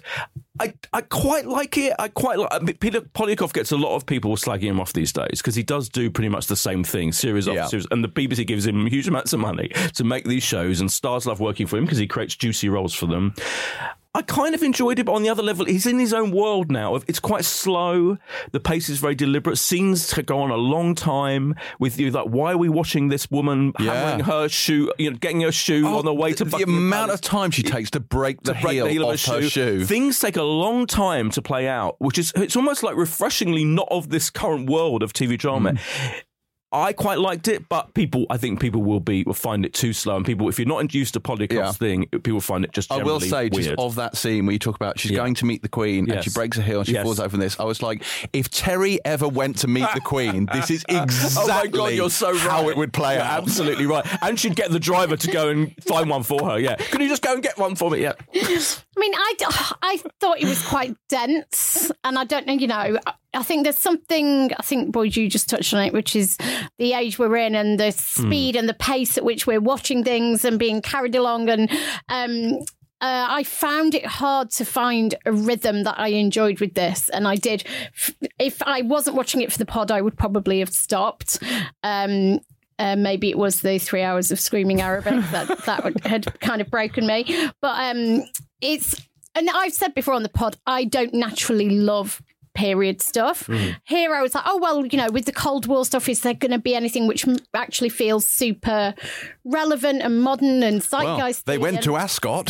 and it, there wasn't there was none of that kind of to get stuck into um i thought it looked great there's a couple there's this um bedroom setup the production design is like exquisite in places i have to say but it didn't it compel me or grab me No, I'm same. Yeah, I kind of enjoyed it. I, I, yeah, I, I there's there's a big you know there's a good climax which should in theory entice you to be carry on watching it, but I think I'll have time for other stuff first. I feel like I'll, might get to that eventually. That's kind of that kind of. Will thing. you though? I mean, let's be honest. We're all tiptoeing around the fact this was transcendentally tedious. I mean, it was quite extraordinary. I, I think time compressed, and I aged a lifetime's worth while watching this show. Uh, I, it's entirely possible. I'm just also not. that yeah, it's entirely possible. I'm just not, you know, this is not my cup of tea, shall we say. Uh, I may have just not been in sync with it, but I just like, what am I watching? What is happening? What are you people talking about? And like, and I'm in a hospital and you're testing a pager, and I'm like, I'm sure there's a story coming. And then the episode ended, and I'm like, it'll probably come next episode, but I fucking won't be here to see it. All I'm, s- I I think it's, I agree with you, but I wanna- I think it's really funny. Like, that pager scene was cla- was a classic example. It went on and on and on, and the whole idea of it is: is the pager working or not? Is someone is the doctor going to arrive? And I was thinking, if if if Poliakoff ever took notes from TV executives, I bet they would have been a really line through Yeah, going, yeah, "This has got to be done in about a minute." But I can't guarantee you, he is not taking notes. It was nearly Partridge-esque that Oh, scene yeah, it because it, just goes on so long. It's so uncomfortable. I It's like Alan when he walks Yeah. across to the other side and I of the studio. he would have been really proud of this that scene.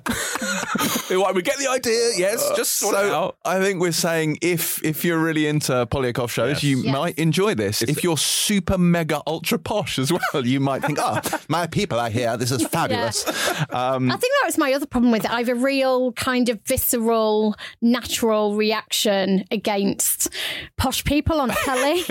when they're going for tea with the Queen. Oh, the weird thing about it, there are actually people in this who aren't that posh, really. That's true. They're, they're, they're, Yeah. they're a bit sort of uh, Yeah. wannabe posh, aren't But they? But they're all still talking in that way. Like he's part Russian, so he's got a little Russian I know. twinge to the Well, he- poshness. He, addresses it, doesn't it? Like he's He gone out of his way to try and Yeah. adopt this It- right, RP but accent. still, like, oh, come on, just let someone speak in a normal accent. I know, and there's a little bit of excitement because there's a car following them, but like until I mean, you're just like, I mean, literally, this car just stops and then they stop and then they get out and they look at it and they get back in and they drive and you're just like, I mean, alert. in a nice way, I've seen the Bourne Identity and this is not how you do that.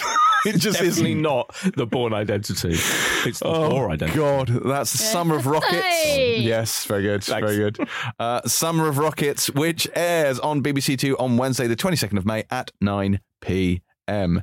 Pick of the week. Oh, what if? what?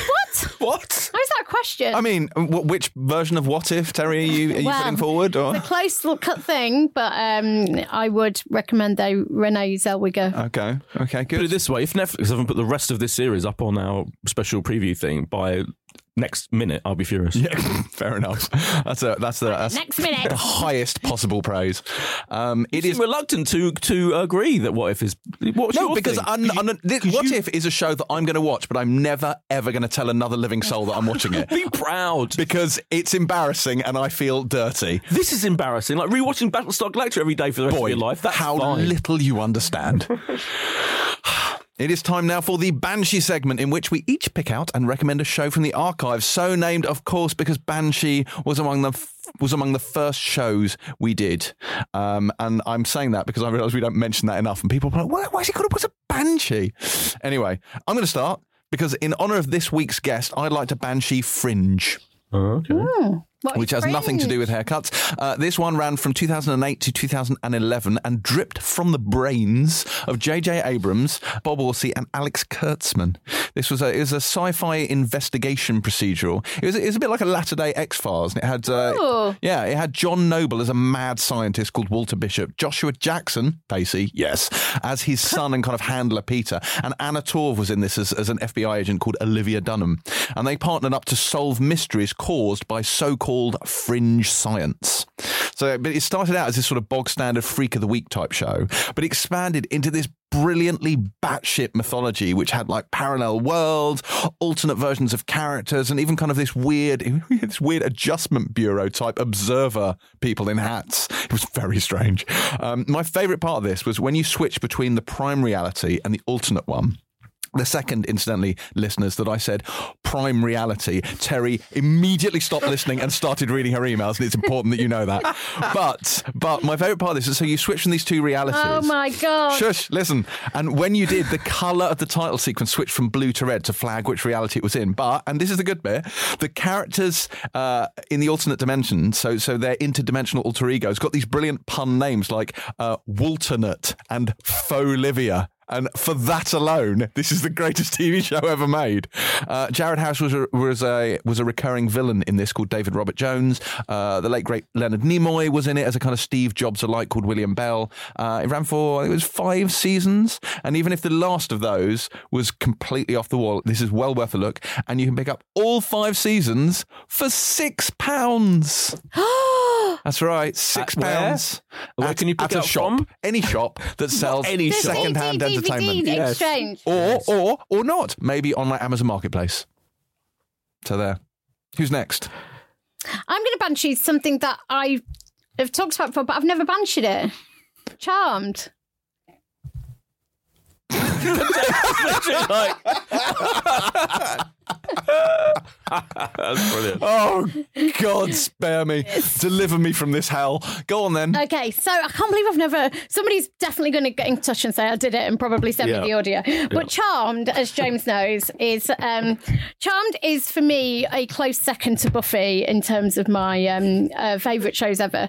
So Charmed was not current Charmed, old Charmed was um, a series about three sisters who were witches, right? And it opens when their nanas died, and what happened when their nana was alive, who was also a witch, as were their mum who died, who got killed by a demon. She was also a witch, and they they basically had their powers bound so that they didn't get into any trouble. Nana dies, and weird shit starts happening, and their powers reignite, and they are the charmed ones. The charmed ones must leave lead the fight against good, good versus evil. So uh, Shannen Doherty, Alyssa Milano, and Holly Marie Combs.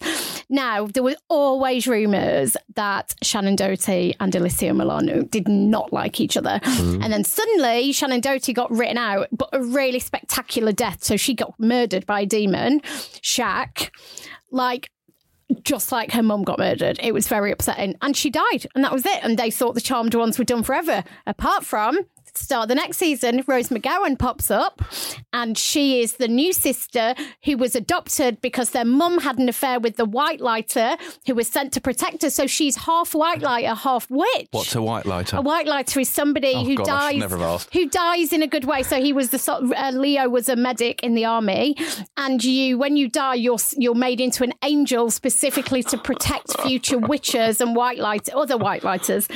Um, but Piper, who's the middle sister, ended up having an affair with her white lighter because you know history repeats itself. No, I'm saying. Is saying? this a banshee or a blow by blow viewing guide? so Oh, like you can talk.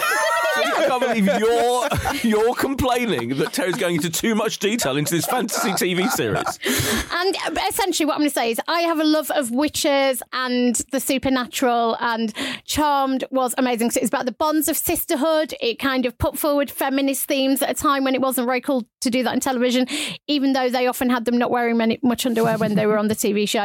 Um, and it was about the importance of family and the importance of trust, and how ultimately the greater good had to come first, and like the amazing episodes where they get exposed and the world ended. And the finale was amazing. absolutely amazing and was basically one of the greatest episodes of TV ever. And they took on their biggest threat, and their biggest threat didn't come from like a ghost or a demon or anybody they thought it would. It came from a pair of witch sisters because actually the only people who could fight their love would be a lover strong. Wow. Wow. I mean, Boyd, I, I don't envy you I following be that. I can't be that, but I can give you Guerrilla, not a series about a ape. Uh, it is. This was an incredible commission from Sky a few years ago.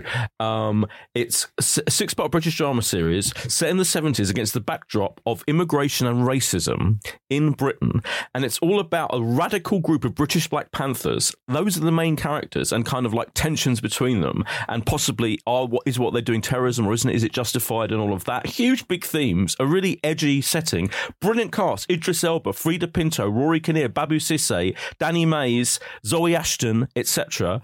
It was written and directed by John Ridley, who wrote the script for 12 Years a Slave, among other things.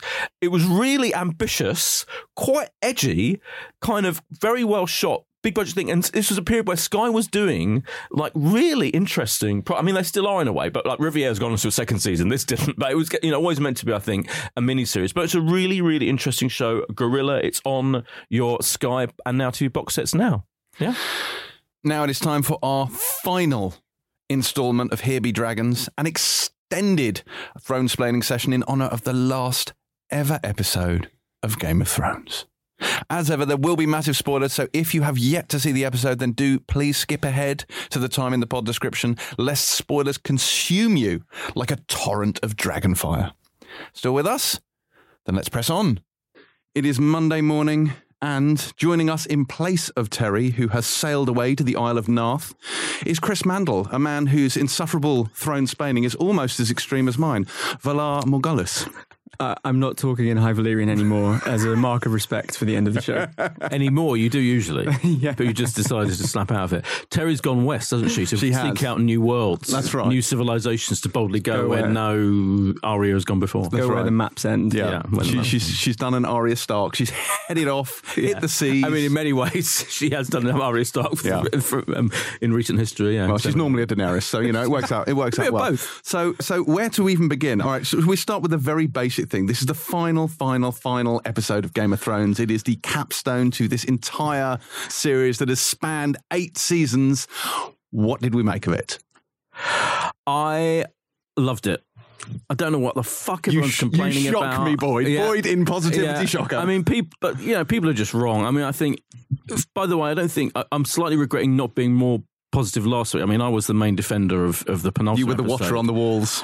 With the whole Daenerys thing, and I think this for me, this the, the final episode totally justified everything that I said about Daenerys last week. By the way, so all the people saying that she wouldn't have done what she did, absolutely. I mean, that I just can't get, including you. That is just a fundamental misreading of her character and the whole history of what she's done on the show, and that was absolutely rammed home very well. And I thought the really good, really good scene with Tyrion, where it was basically you know explaining why Jon Snow had to kill her because of what she's become and why she's become that and, and, and I thought that was a really good scene. But I just the whole thing. I think you know, uh, I'm going to reiterate what I said throughout these our spoiler special series on this fine podcast, which is that.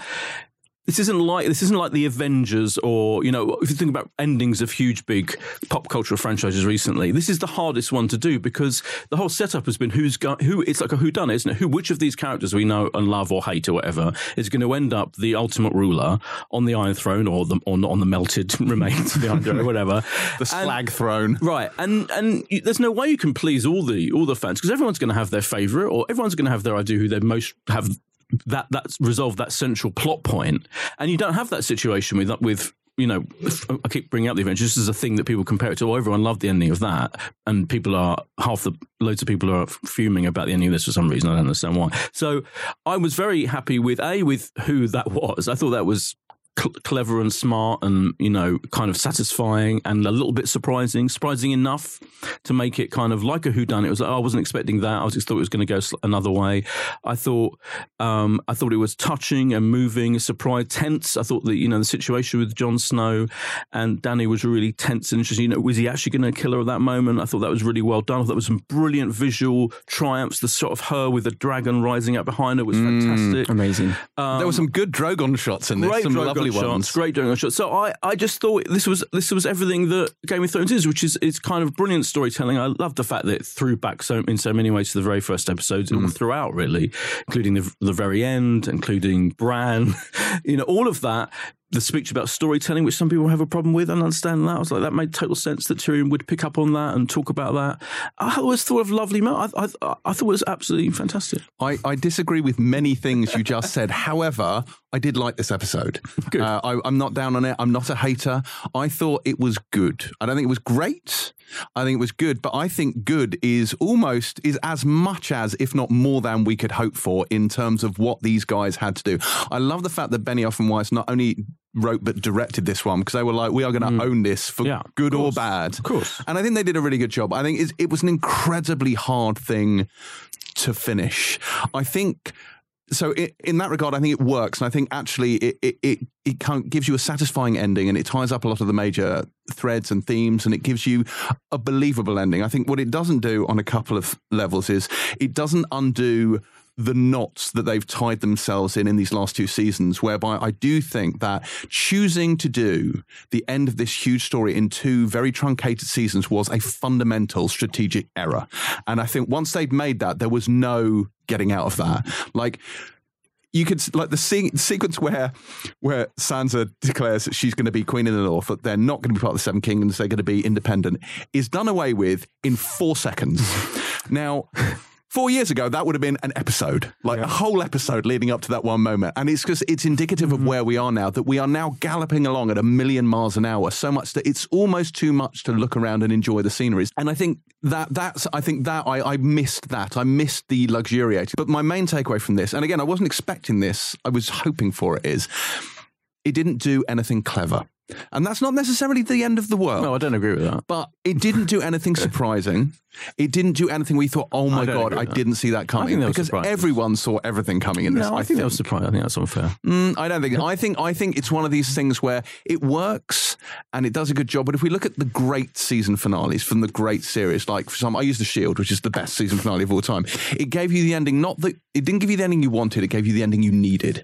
like you came away from that thinking there is no other way this show could have ended. It was absolute perfection. But, But again, I- it's a different, not what I wanted. It's a different type of story, though. It is a different type of story. I feel I feel like Game of Thrones kind of wrote a rule book and then stuck quite faithfully to that. Like all the action was, you know, in the last few Yeah, episodes. yeah, so yeah. in, they've always done these sort of pensive um, finales, but I suppose when it's capping off the whole show, Mm. you kind of feel like, wait.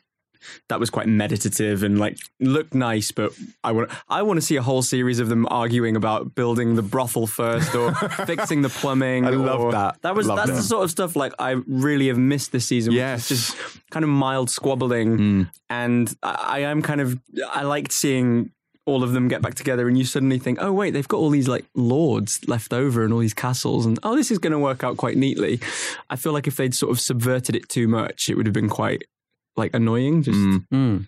And they can't win in a way, can they? Because No, they can't. Uh, so, well, my question is the whole thing about them wrapping up in these two seasons. What, what else could they have done? Because if, if if I take you back three or four years ago, you know, to seasons. Three, four, five, Hmm. for example. Everyone, I, I said this. Let's say everyone was complaining about how slow it was. I was then. never complaining about Some how slow it was. so a lot of people did complain, particularly certain plot strands, like Arya. I'm sorry, but You, people, so you have a real bee in your no, bonnet no, about but I never haven't you? minded. I never minded. But she did was doing the same thing week in week out great. for an entire season. Yeah, but it, you know, where, where where did that get us? You know, it's what like that but- got you is Go when she, where she ends up her character. When she gets there, she has earned every single step but along she- that they could have path that in in a about- way that Daenerys hasn't.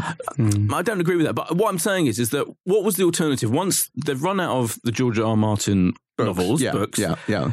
Do they then stretch it out like for years and years to come, years and years? It was almost an impossible thing to do, wasn't it? And yet they mm. so they had to resolve it because they just couldn't carry on like that. And I think the speeding up of the narrative, I, I, I was, I was, I think every, well, the other thing is people forget. I think everyone was kind of enjoying the speeding up of the narrative in the penultimate season. That was my mm. sense anyway. And suddenly everyone had a problem with it in the final season, but. I think it's fine. I think it's just certain things they did take time over. They take they, for me. I, I think I, I agree with Chris. Like the, little moments, the rearranging of the chairs, Tyrion rearranging oh, yeah, the love it, chairs, love it. Brilliant moment. That to get that to give that more time than the decision that she's going to get the North was fine by me. I'm fine with it. The, the, you know, the point about was that wasn't an important thing. They could have stretched that out for a whole three episodes, Yeah. but who cares? It's just I- that was resolved. There's a, there's a way of resolving certain plot points that's not so important as character development, as thematic resolution, and this had all that. You know, this had this was this was a bigger picture ending for me. It was like you know, what what is the show really about? You know, it's about so, you know Tyrion could have picked any of those people and had a good argument. I thought that was really clever that Tyrion hmm. was the one telling the others who to who to choose. Right, While he's on trial. While in Like, Right, while yeah. he's on the trial, ultimate scammer. yeah, and so this whole everyone's been saying recently, where did where did you know when did Tyrion suddenly become thick? Well, he didn't really. I mean, he made mistakes, but that he could have said any of those people and persuaded the others that it was the right thing to do. I thought that was really smart. That you're talking about there wasn't smart, but that was smart to me. And you know, th- those moments were about how power is achieved, what who the who the real people are with power behind the scenes.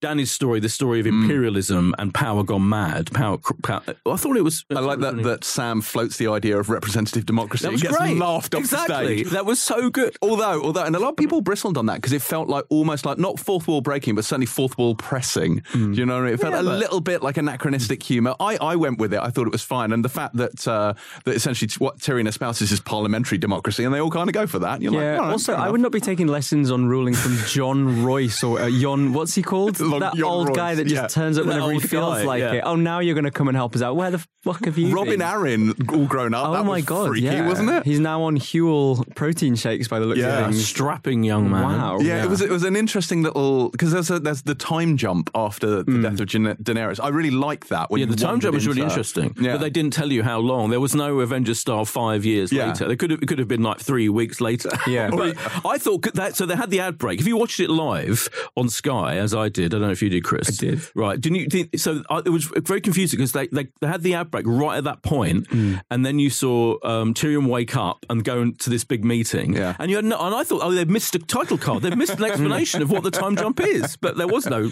explanation. I guess also like this does get a bit um, f- uh, fan theory heavy, but now that you know the seasons don't last the way they do in our worlds, and and winter was supposed to be quite long, and so who knows like what time is so weird in this show, Yeah, right? see, I had an issue there. So I wondered, first of all, like when they were walking through King's Landing, I was like, is it winter? Is it snowing? But then I thought, oh, that's ash, isn't it? ash, yeah. It's not so.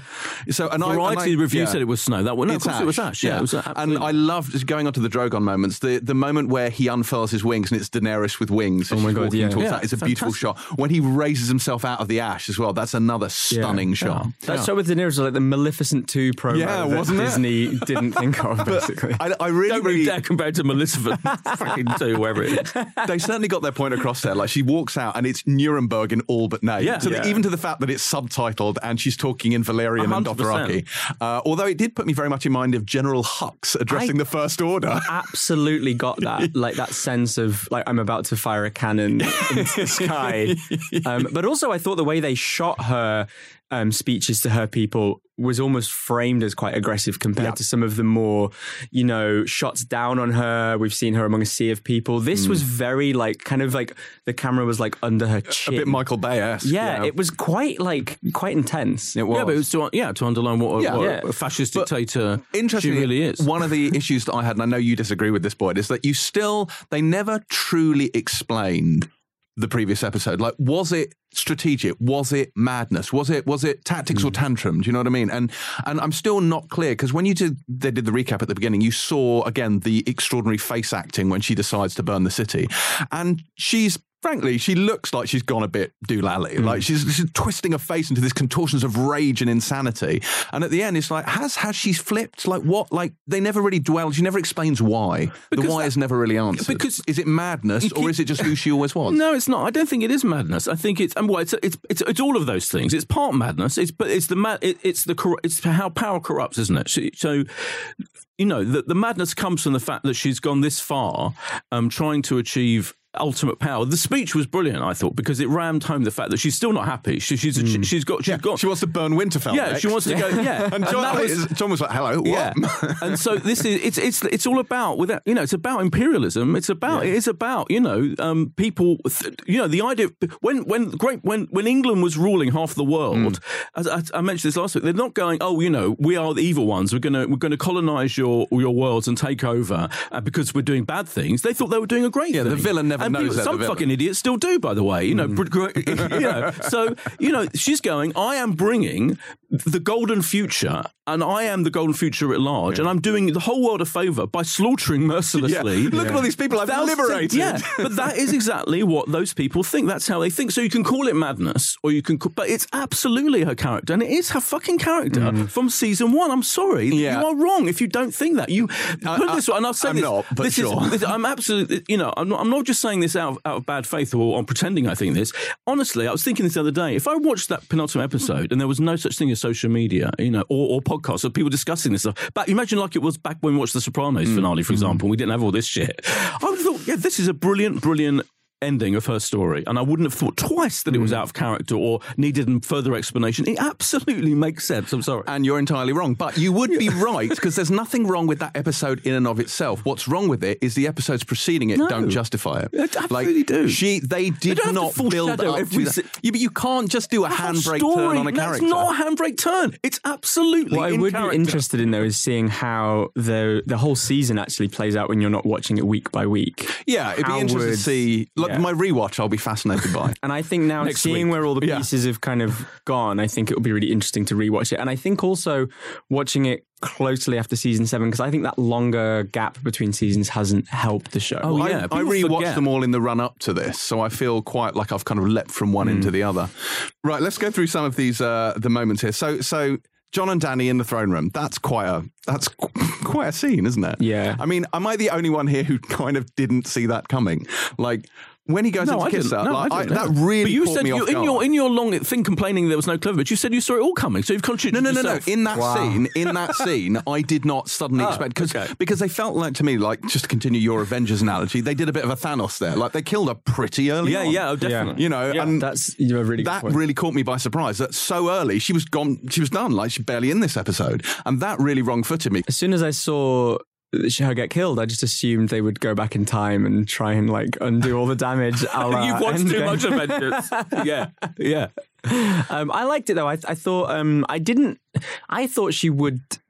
I thought she would die by either Tyrion or Jon, um, but I really liked the way he stabbed her in the heart because I thought the mirroring of Jaime killing the Mad King. There was a really nice parallel. Queenslayer. Yeah, and actually the way that um, uh, Jon has sort of been exiled, the Night's Watch and the King's Guard have got certain parallels. Um, Yeah. In the books, they wear white, not gold. So there is like a. I thought thematically, I thought that was really smart.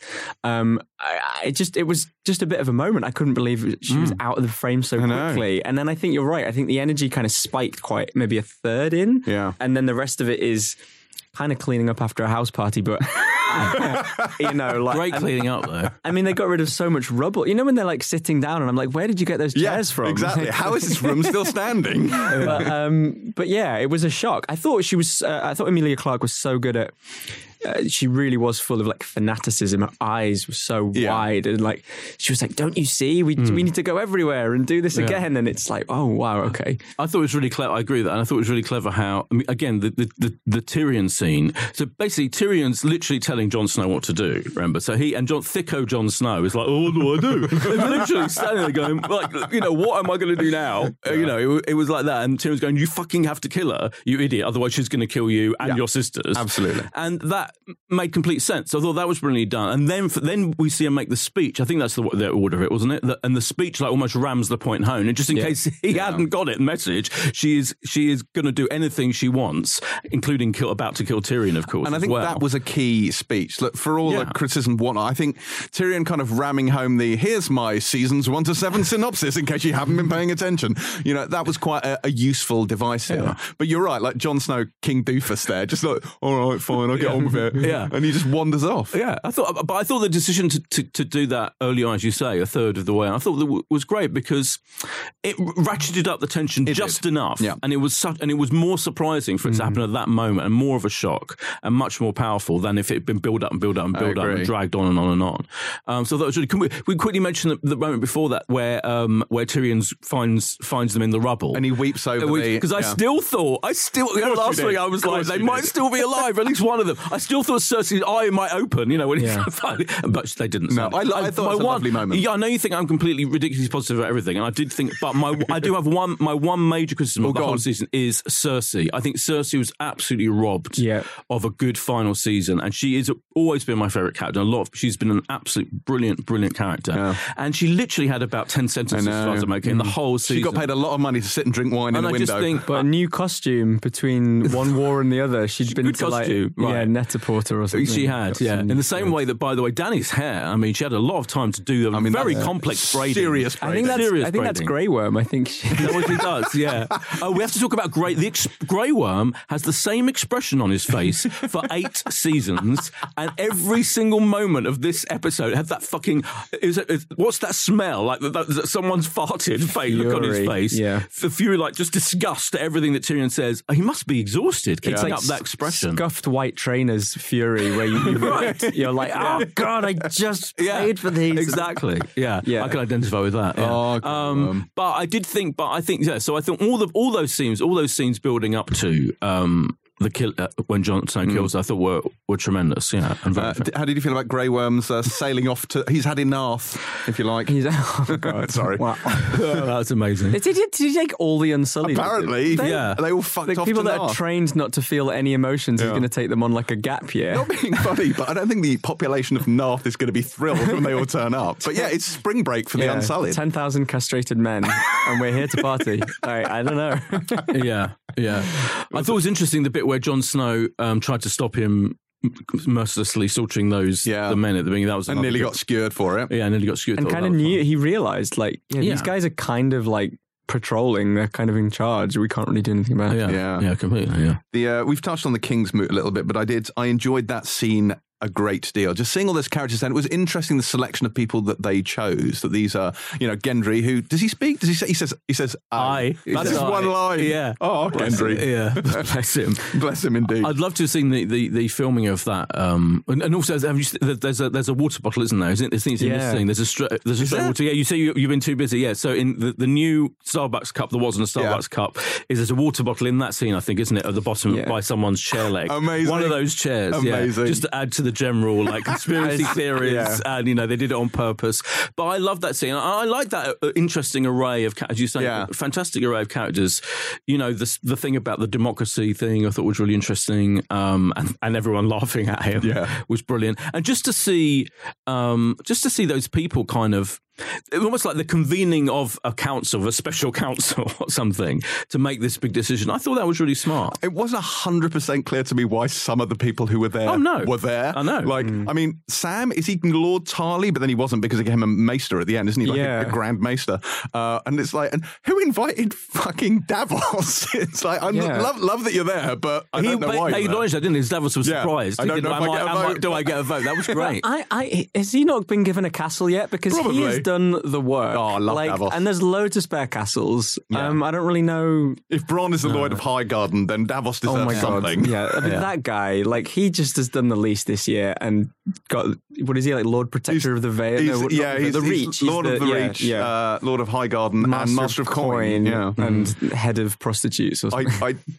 I, I deeply loved uh, Edmure getting up and saying, "I'd quite like to be king." And that That was Sansa be like, fantastic. Shush, sit down. yeah, that was great. yeah, he has been in a cell for like Yeah, three years. but he's Yeah. always been like the embodiment of incompetence. Yeah, Yeah, completely. I thought the whole fun. Sansa, everything that Sansa did in that She scene was brilliant. doesn't she? because yeah, so fucking good. She rules, and obviously, obviously, literally not. She doesn't. Well, she doesn't rule the, the, the Six Kingdoms. But I thought that, might, but, and by the way, the big question we haven't really, we, we have to ask, I'm sure you're about to ask it, um, James, is whether whether we expected it to be Bran, whether that was a big shock or did you think, oh yeah, it's going to be. It's, it's funny you say that. Like we had uh, Bran came on the Empire podcast uh, at the end of season seven, and we sat down. We had a long discussion about who would sit the Iron Throne. Wow. And I, I don't. th- I mean, did he know at that point? I don't think he did. Well, know do you at know that there's an interview with Emilia Clarke? Have you seen it in the New Yorker this morning where she says she was told two years ago? Yeah. Um, what, the, what the resolution of her character Yeah, was. she Had did. to adjust herself. Yeah, exactly. This, this the one where she went on the very long walk. She walked for like five miles to Yeah. process it. Yeah, and she bumped into Beyonce and all this. It's a great, it's a really great piece. She says, I've, I- I've got this quote. There's a brilliant quote where she says, "Every time I was faced with Daenerys having to do something pretty cold, like a mass killing,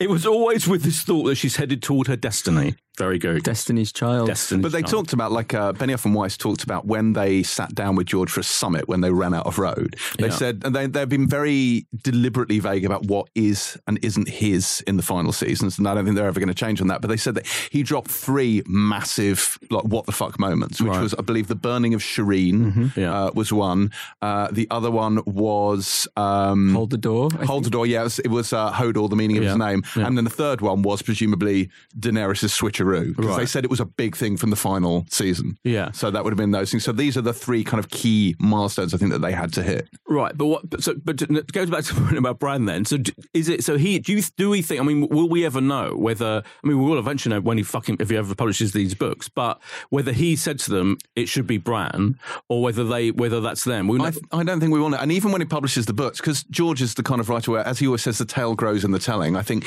he could very well end up changing it because Mm-hmm. that's the way he writes. He's not a weird, planner. wouldn't it? There's It'd be also weird if there's two different endings. There's also characters in the books that didn't survive the adaptation, and there is Yeah. a, another Targaryen that Varys has been secretly Young Griff. young Griff who's Mm. been secretly sort of grooming him to sort of be like the most. He speaks all these languages. He hangs Yeah. out with the common folk. He's really like he plays the harp. He's I think, like which in Bill the, the books King. in the books, playing the harp is like the sexiest Yeah, thing. it's like do. being Hendrix. Um, so I imagine there's a lot of things that wouldn't translate that maybe we'll we'll see. But Yeah, I, I expect the ending of the books, if they ever come, to be to be significantly different. It, it does make me realize, though. I mean, we it's been kind of well established at this point that George told them the end point and told them and just said figure out how to get there. I Yeah. think we can say in hindsight that is terrible advice. it should be the other way round, which Yeah. is like do what you want with the knowledge I'm going to give you. Because what they've done is they've just gone in circles, they've gone in squiggly lines, they've jumped, they've swam to this end point. And I think the format's completely different, the medium's completely different. Like, I think we can say, as I think it's the last episode was amazing.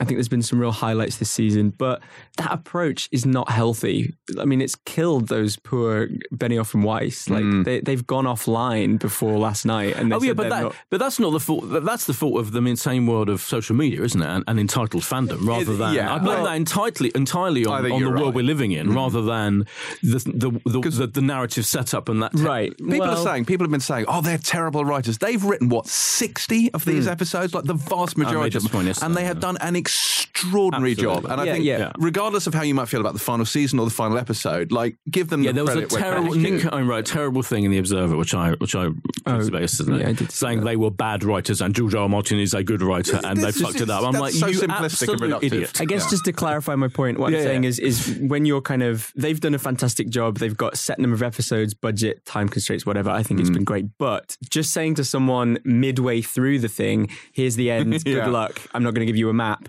is kind of weird. It's like a parent teaching a child to ride, isn't it? We're holding onto the saddle, we're holding Yeah. the saddle, and off you go. And, and also Do you mean you- would you rather if he didn't even give them the end point, just said do what the fuck you because want? Because they've made they made quite mm-hmm. small changes sort of without his consent. They sort of swapped characters in, they merged Yeah. storylines, and they did a good job. And I think actually. With rewatching it, I've really reminded myself that some of the stuff that's been written for the show is outstanding. It is. and this season's been a really good example of of that. Um, but yeah, I just I just think I mean, if you look at Amazon's doing um, a Lord of the Rings show, imagine if there was a, a, a box uh, Tolkien had written right.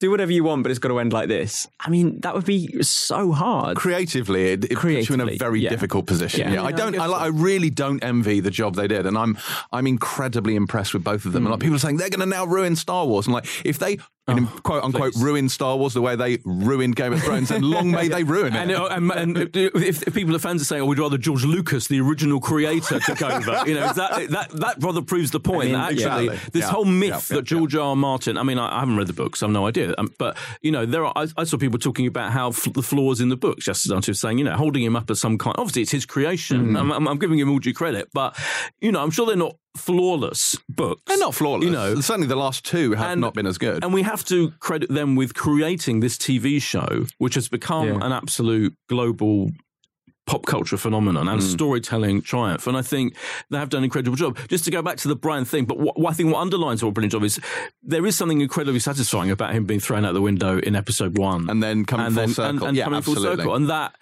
and so that's why. Bottom line, I thought it was a great choice. And to he have is him, he is because people are going to be annoyed that it's not Sansa, for example. You know, there might be. A But she got- she But got a runner-up prize. right? Yeah. exactly. And I thought everything she did, all of Yeah. her reaction. I think Mm. it, maybe the only option that would have been satisfying apart from her is him because of all you know, because of his powers and because of what he's become and, and, and all of that, and because the investment we've had in him. Again, people are complaining about, oh, you know, there isn't enough um, foreshadowing of what of, of it, but, but you know, You didn't need You foreshadowing didn't need foreshadowing, no, at I- all. exactly. And I think actually it's it's a perfect conclusion to that character's arc. Also, he is objectively the best choice, and him Right. with Tyrion as his hand, Exactly. you can actually see that could lead to stability. Yeah, Uh, I think with, with. Sansa also like it's been clear even just with her kind of really focusing on establishing the North as its own kingdom. She wouldn't have been a good ruler in Westeros because her heart and her mind is with the North. Yeah, She's a Nor- Yeah, exactly. Northerner. Yeah. So I kind of I thought that was quite clever because they they kind of she talked herself out of the job in Yeah, a way yeah, in yeah, yeah. proclaiming it. But yeah, it's tricky. I mean, I'm I just um Bran was I never would have called it like No, but that makes it and- better. But, I did- but it didn't feel like they did it to shock people. It No. felt like there was a, a bit at play there. I think it makes sense. And I loved his line, um, why do you think I've come this far? Where it was, was Yeah, like he'd seen it coming. Yeah, I thought that was brilliant. You Yeah, know, I- that, I- that, that moment alone. You know, and also, they did have a conversation in Winterfell, didn't they? After the, Yeah. the long night, where I presume they talked a bit about it. Yeah. kind of because everyone was going, "What did they talk about?" I'd love to know what they were talking Yeah, about. And I guess Yeah. you know, so I, I thought that was really nice. I enjoyed that. Uh, Which, of course, leads on to my favourite scene of the episode, which is the meeting of the small council, uh, which was made me realise how much I've missed those moments. Mm. Just like the banter and the humour. Because this show, when it's funny, is really, really funny. Uh, and I, lo- They've, lo- never, they've all, that's humor's always been there. It has, yeah. Like, you know, even even in the you know, even I think I'm you know, without going back and rewatching it, like the the the, the battles episode, you know, this season, which was They had moments, yeah, Uh, there's always moments. they never There's forget that, which is why I think it elevates it above. For me, it elevates it above the likes of Lord of the Rings. I know there's like you know, not funny little banter between the dwarves or whatever, but the wit, the, the wit of this, Whatever. So, whatever. funny little banter between the Yeah. dwarves, you know, whatever. which I found really twee and annoying, if I'm honest.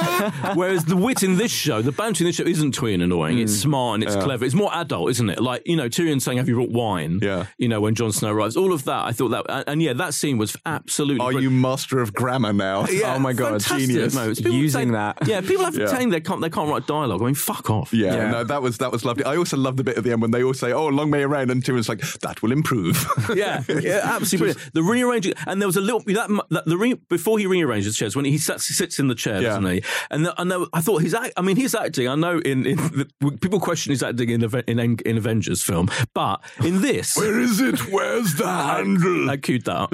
In this, he is phenomenal, isn't he? He is He the genius. yeah. You know, his performance is incredible, always has been. But he, when he sat there, and I, there was a little kind of smile, a hint of a smile playing Yeah. across. Like, I have sorted this whole thing out. like him sitting there, kind of like a little moment of like, I, I have literally decided every single thing that's happened Hmm. back to his glorious best. You know, and I thought that was brilliantly subtle and brilliantly done. Speaking of things that are brilliantly subtle, the dropping of the A Song of Ice and Fire on the table might be the worst thing they've ever done. Luckily, it was over very quickly and we can all pretend it didn't happen. Yeah. But that was excruciating. Worse than Will Smith in Suicide Squad for me.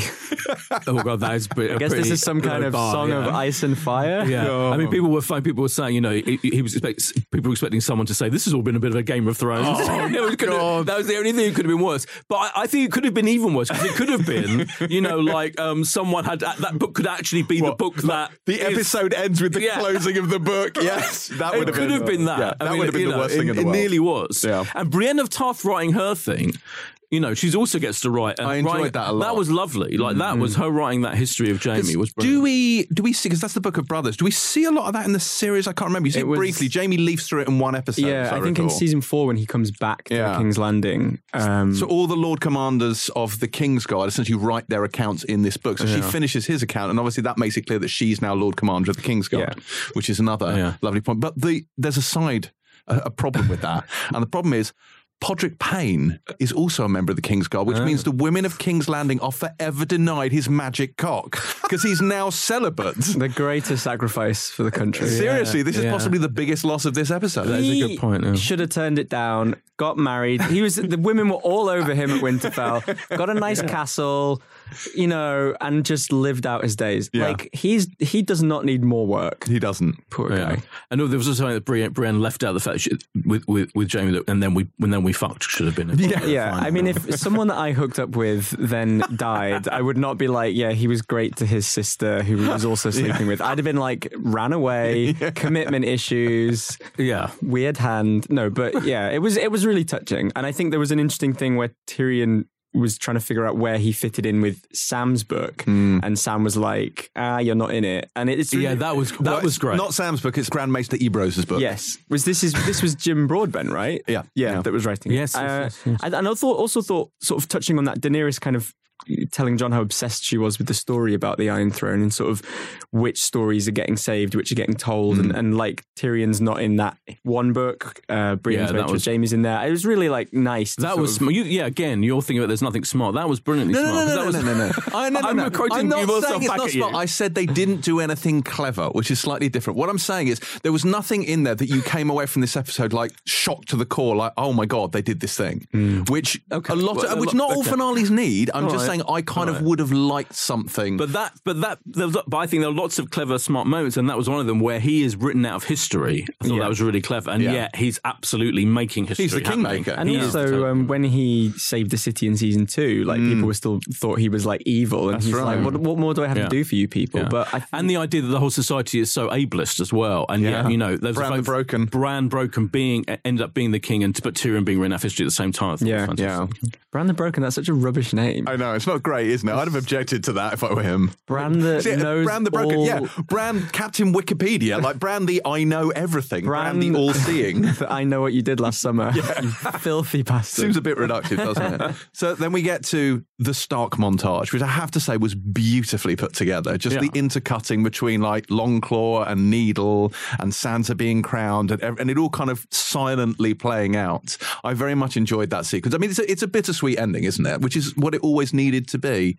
Yeah, um, completely, And yeah. I and I think that you know, it's Jon taking the black seems almost fitting in that regard because he was never more at home than when he was on the mm, wall anyway. Mm, mm. And I like that when he gets there, Tormund's waiting for him, and actually, there's no need for a night's watch because there's nothing to watch anymore. Tormund and Ghost. and Ghost, yes. Come on. Oh, come, Come on, Ghost. on. He finally, Ghost finally gets some attention. Yes, talk about fan service. What do you think cost more? Do you think Ghost in that episode or paying for Cersei's one million pound an episode to just lie in the rubble? And and the, and the and the wall being yeah, magically restored. I was going to say. No, no, because they're at Castle Black. It's Eastwatch that got destroyed. Oh, okay, sorry. Um, I think you'll find, Boyd. I was just going to say, is there? A, do they not need to fix that wall before they Well, start I don't think they it? do because I don't think like there are no, there's nothing to watch for anymore because the wildlings are no longer a threat because they're all friends and there's Yeah. no more White Walkers. I mean, yeah, there are of winter course, isn't ice coming anymore. spiders and mammoths and giants and shit, but you know, Yeah, and some of those White Walker babies that haven't, you know, that haven't grown up yet, presumably are just hanging out or in North North or America. exploded concern. when the Night King died. Yeah, but I, I think I really liked also this the, the start of the episode. uh, We saw Tyrion walking through this kind of white landscape, and then the episode ended with Jon doing similar. And I Yeah. thought that was both interesting. They've both been kind of written out of the the game. Yeah. Um, There was and a lot of walking in that. In that, there was a big, was a walking, walking. montage in the end, and I thought that was that was that. I thought that was beautifully done. You're saying this orchestral swell Yeah. of the theme, and Yeah, that. and the It was- music during that Stark montage was Big incredible. shout out yeah. to Ramin Djawadi, who has done an extraordinary job all the way through this. The soundtrack actually went on sale today. Uh, but I was re listening to my favorite, which is the season six soundtrack, which is incredible. Some of the cues on that Light of the Seven is amazing. Winds of Winter is amazing. The Light of the Seven is that the one that they have in the episode where Cersei blows. Yeah, with the, with it's the, the only time a piano appears piano. on the soundtrack. Yeah, that's right. Yeah. Uh, yeah, that's a lovely piece. But yeah, he did an incredible job with this. And just that last moment when you see Jon walking north of the wall to start his new life with the wildlings, Hmm. it just, I think.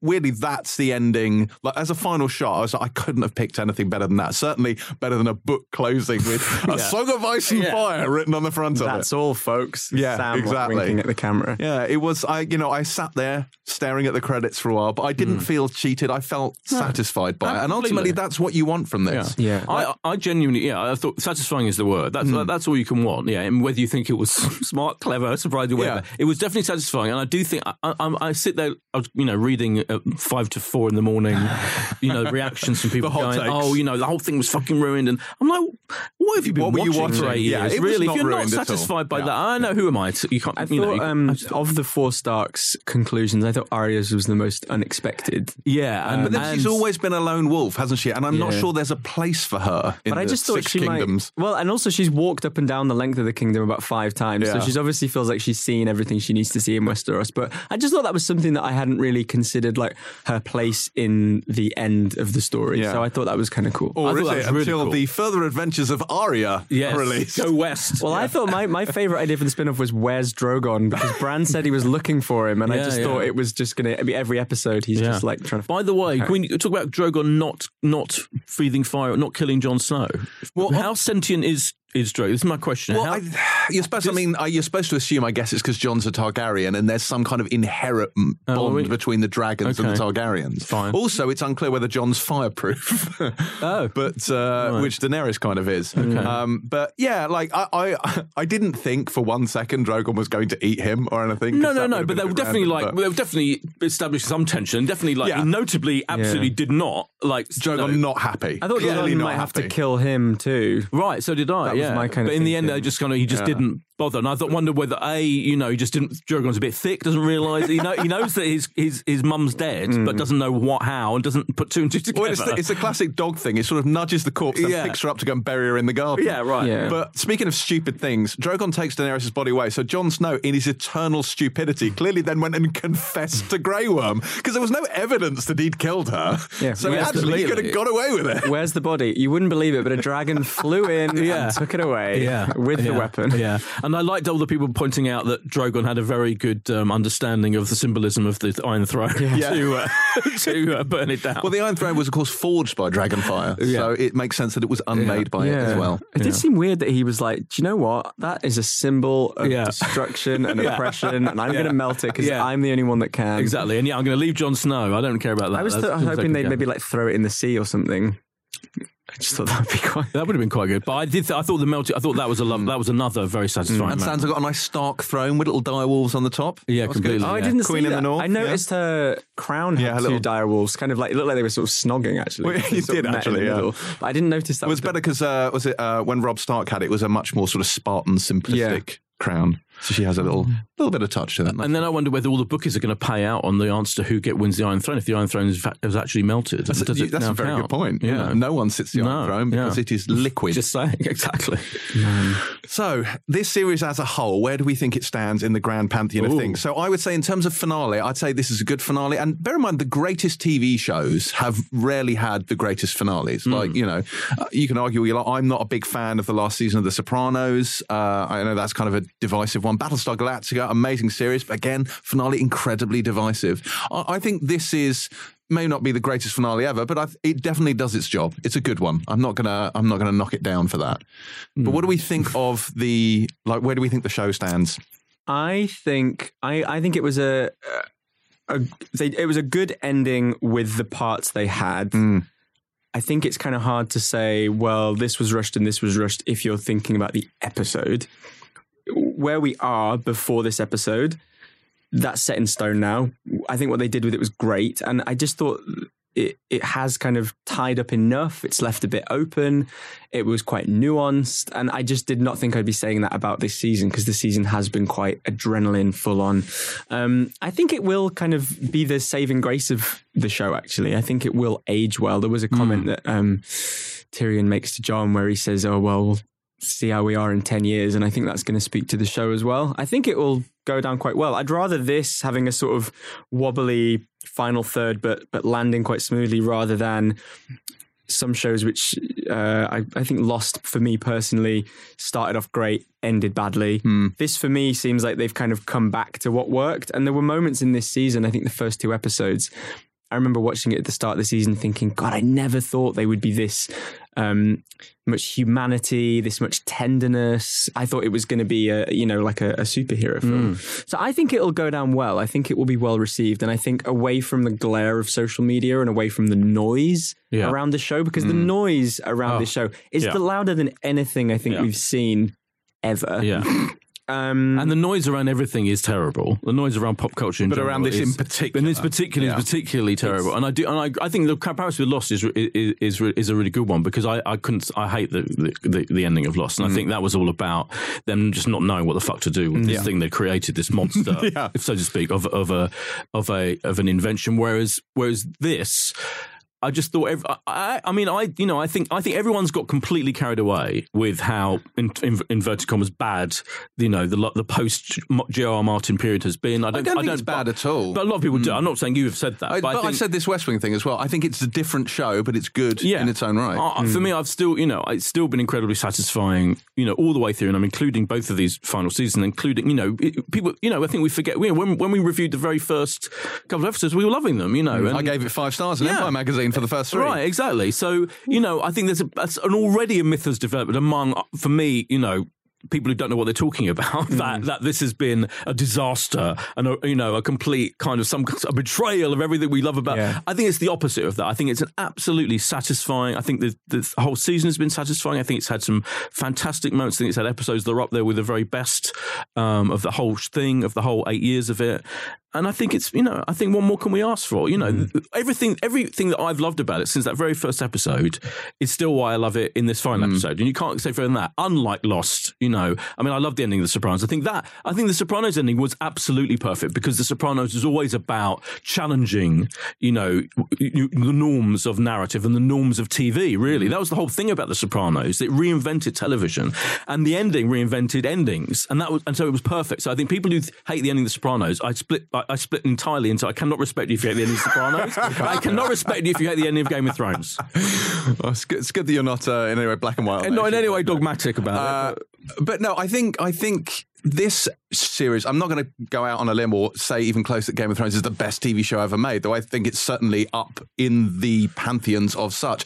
I do think that no TV show before has taken us on the kind of journey I that agree, this yeah. show has. Absolutely. If you look at the literal journey, I mean, just in terms of sheer footfall kilometers, Yeah. I mean, it's been an incredible journey. Yeah. these, well, they have uh, those these three production units, don't they? This is the thing: is they have literally triple the amount of work Yeah. in multiple locations. I mean, if you saw the behind the scenes inside the episode thing from last week, they basically constructed a small town next to the Belfast. yeah, and then destroyed it. and it was fitted with pyrotechnics Yeah. and, and it was like the, the that kind of craftsmanship going into the show i think that's what it's going to be remembered for Yeah. um you know people have moved to belfast for like 10 years of their life they have and it, it's been really interesting because i think with a lot of other shows i would watch i would never think about that you know with with lost just to use another example because that's probably the the closest i can think of to a show that i was watching live on this sort of scale, you know, it was like, oh yeah, we all moved to Hawaii and we're having a great time. You don't think of it in the same way, but this was a very physical show. Hmm. They did as much as they could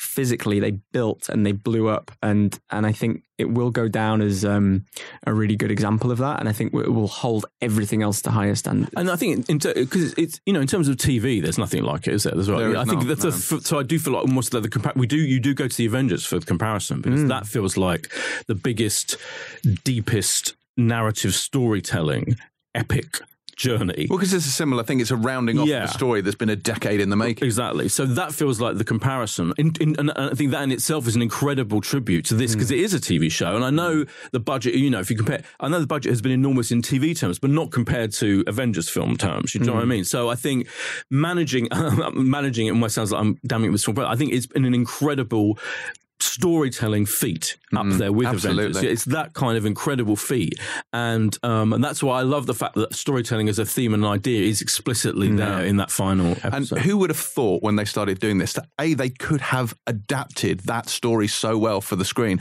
but also that they could have broken down kind of demographic boundaries in the way they did to the point where this is a cultural phenomenon that everyone is involved in. And you are seen as unusual if you don't watch Game of Thrones. And that's incredible given that this is a fantasy saga with dragons and God knows what else in it. You Yeah. never would have thought that. Yeah, I mean, on Saturday I was in in uh, central London and I was queuing up for a coffee somewhere, and there was two separate conversations, people in this cafe, kind of just mediating on the show. And and it, it, you know, when you work in the media, you do sort of think, oh well, we all watch it. Yeah. But it is a reminder that it's kind of a, a global thing. But I think it goes back to the very first conception of the show, which remember that, which was wasn't it was um, The Sopranos meets Lord of the Rings ish like that, it's because it has melded unbelievably ambitious. Character driven storytelling of the Sopranos, if you like, and you know, huge big themes and big ideas with, you know, the the kind of fantasy world building of Lord of, Lord of the Rings, and it's a much more profound kind of rumination, without wanting to sound too wanky, on that kind of storytelling that you get in Lord of the Rings. Yeah. So it, it has melded those two things. That's why it's been. I think that's why it's been this extraordinary phenomenon. But in the same way that Martin's books have done that, it's like uh, Tolkien is a template and it's a very specific Yeah. high fantasy, very binary template. And Martin's was a much more subtle, much more nuanced, sort of bathing in the grey areas kind of take on fantasy. Hmm. Uh, and that, that's in the same way that that sits with Tolkien's books, this sits with Lord of the Rings, you know, the films. And it's, uh, I don't know, I. I, I but it's I- much better. but it's much better, says Boyd. Tolkien shit, dwarves chatting to each other. And I'm telling you now, I don't like to. I hate to be one of those people who predicts in advance what things are going to be like, but it will definitely be better than Amazon's Lord of the Rings thing as well. I, Yeah, I don't that's think anyone's going to argue with that. I can't look. I look forward to not watching that. Yeah. on the there you go. record. Well, Let's end on a positive note, though. yes, indeed. So, Game of Thrones, what a show, eh? it's been fucking brilliant. we shall not see its like again. And that is it for another episode of the Pilot TV podcast. As ever, we're all on the interwebs on Facebook and Instagram. Indeed, if you're not already being bludgeoned to death by Terri's relentless tide of Instagram story updates, then you're clearly not doing the internet properly. And if you've not yet gone onto iTunes and left us a five star rating, then I don't even know you anymore. We'll be back next week with all manner of exciting small screen goodness for you to watch. But now, as we stride boldly forth into a Game of Thronesless world, it all feels a little empty.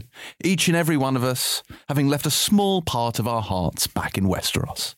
We were the watchers on the walls, the shields that guarded the realms of men and women. And now, our watch has ended. Pilot out.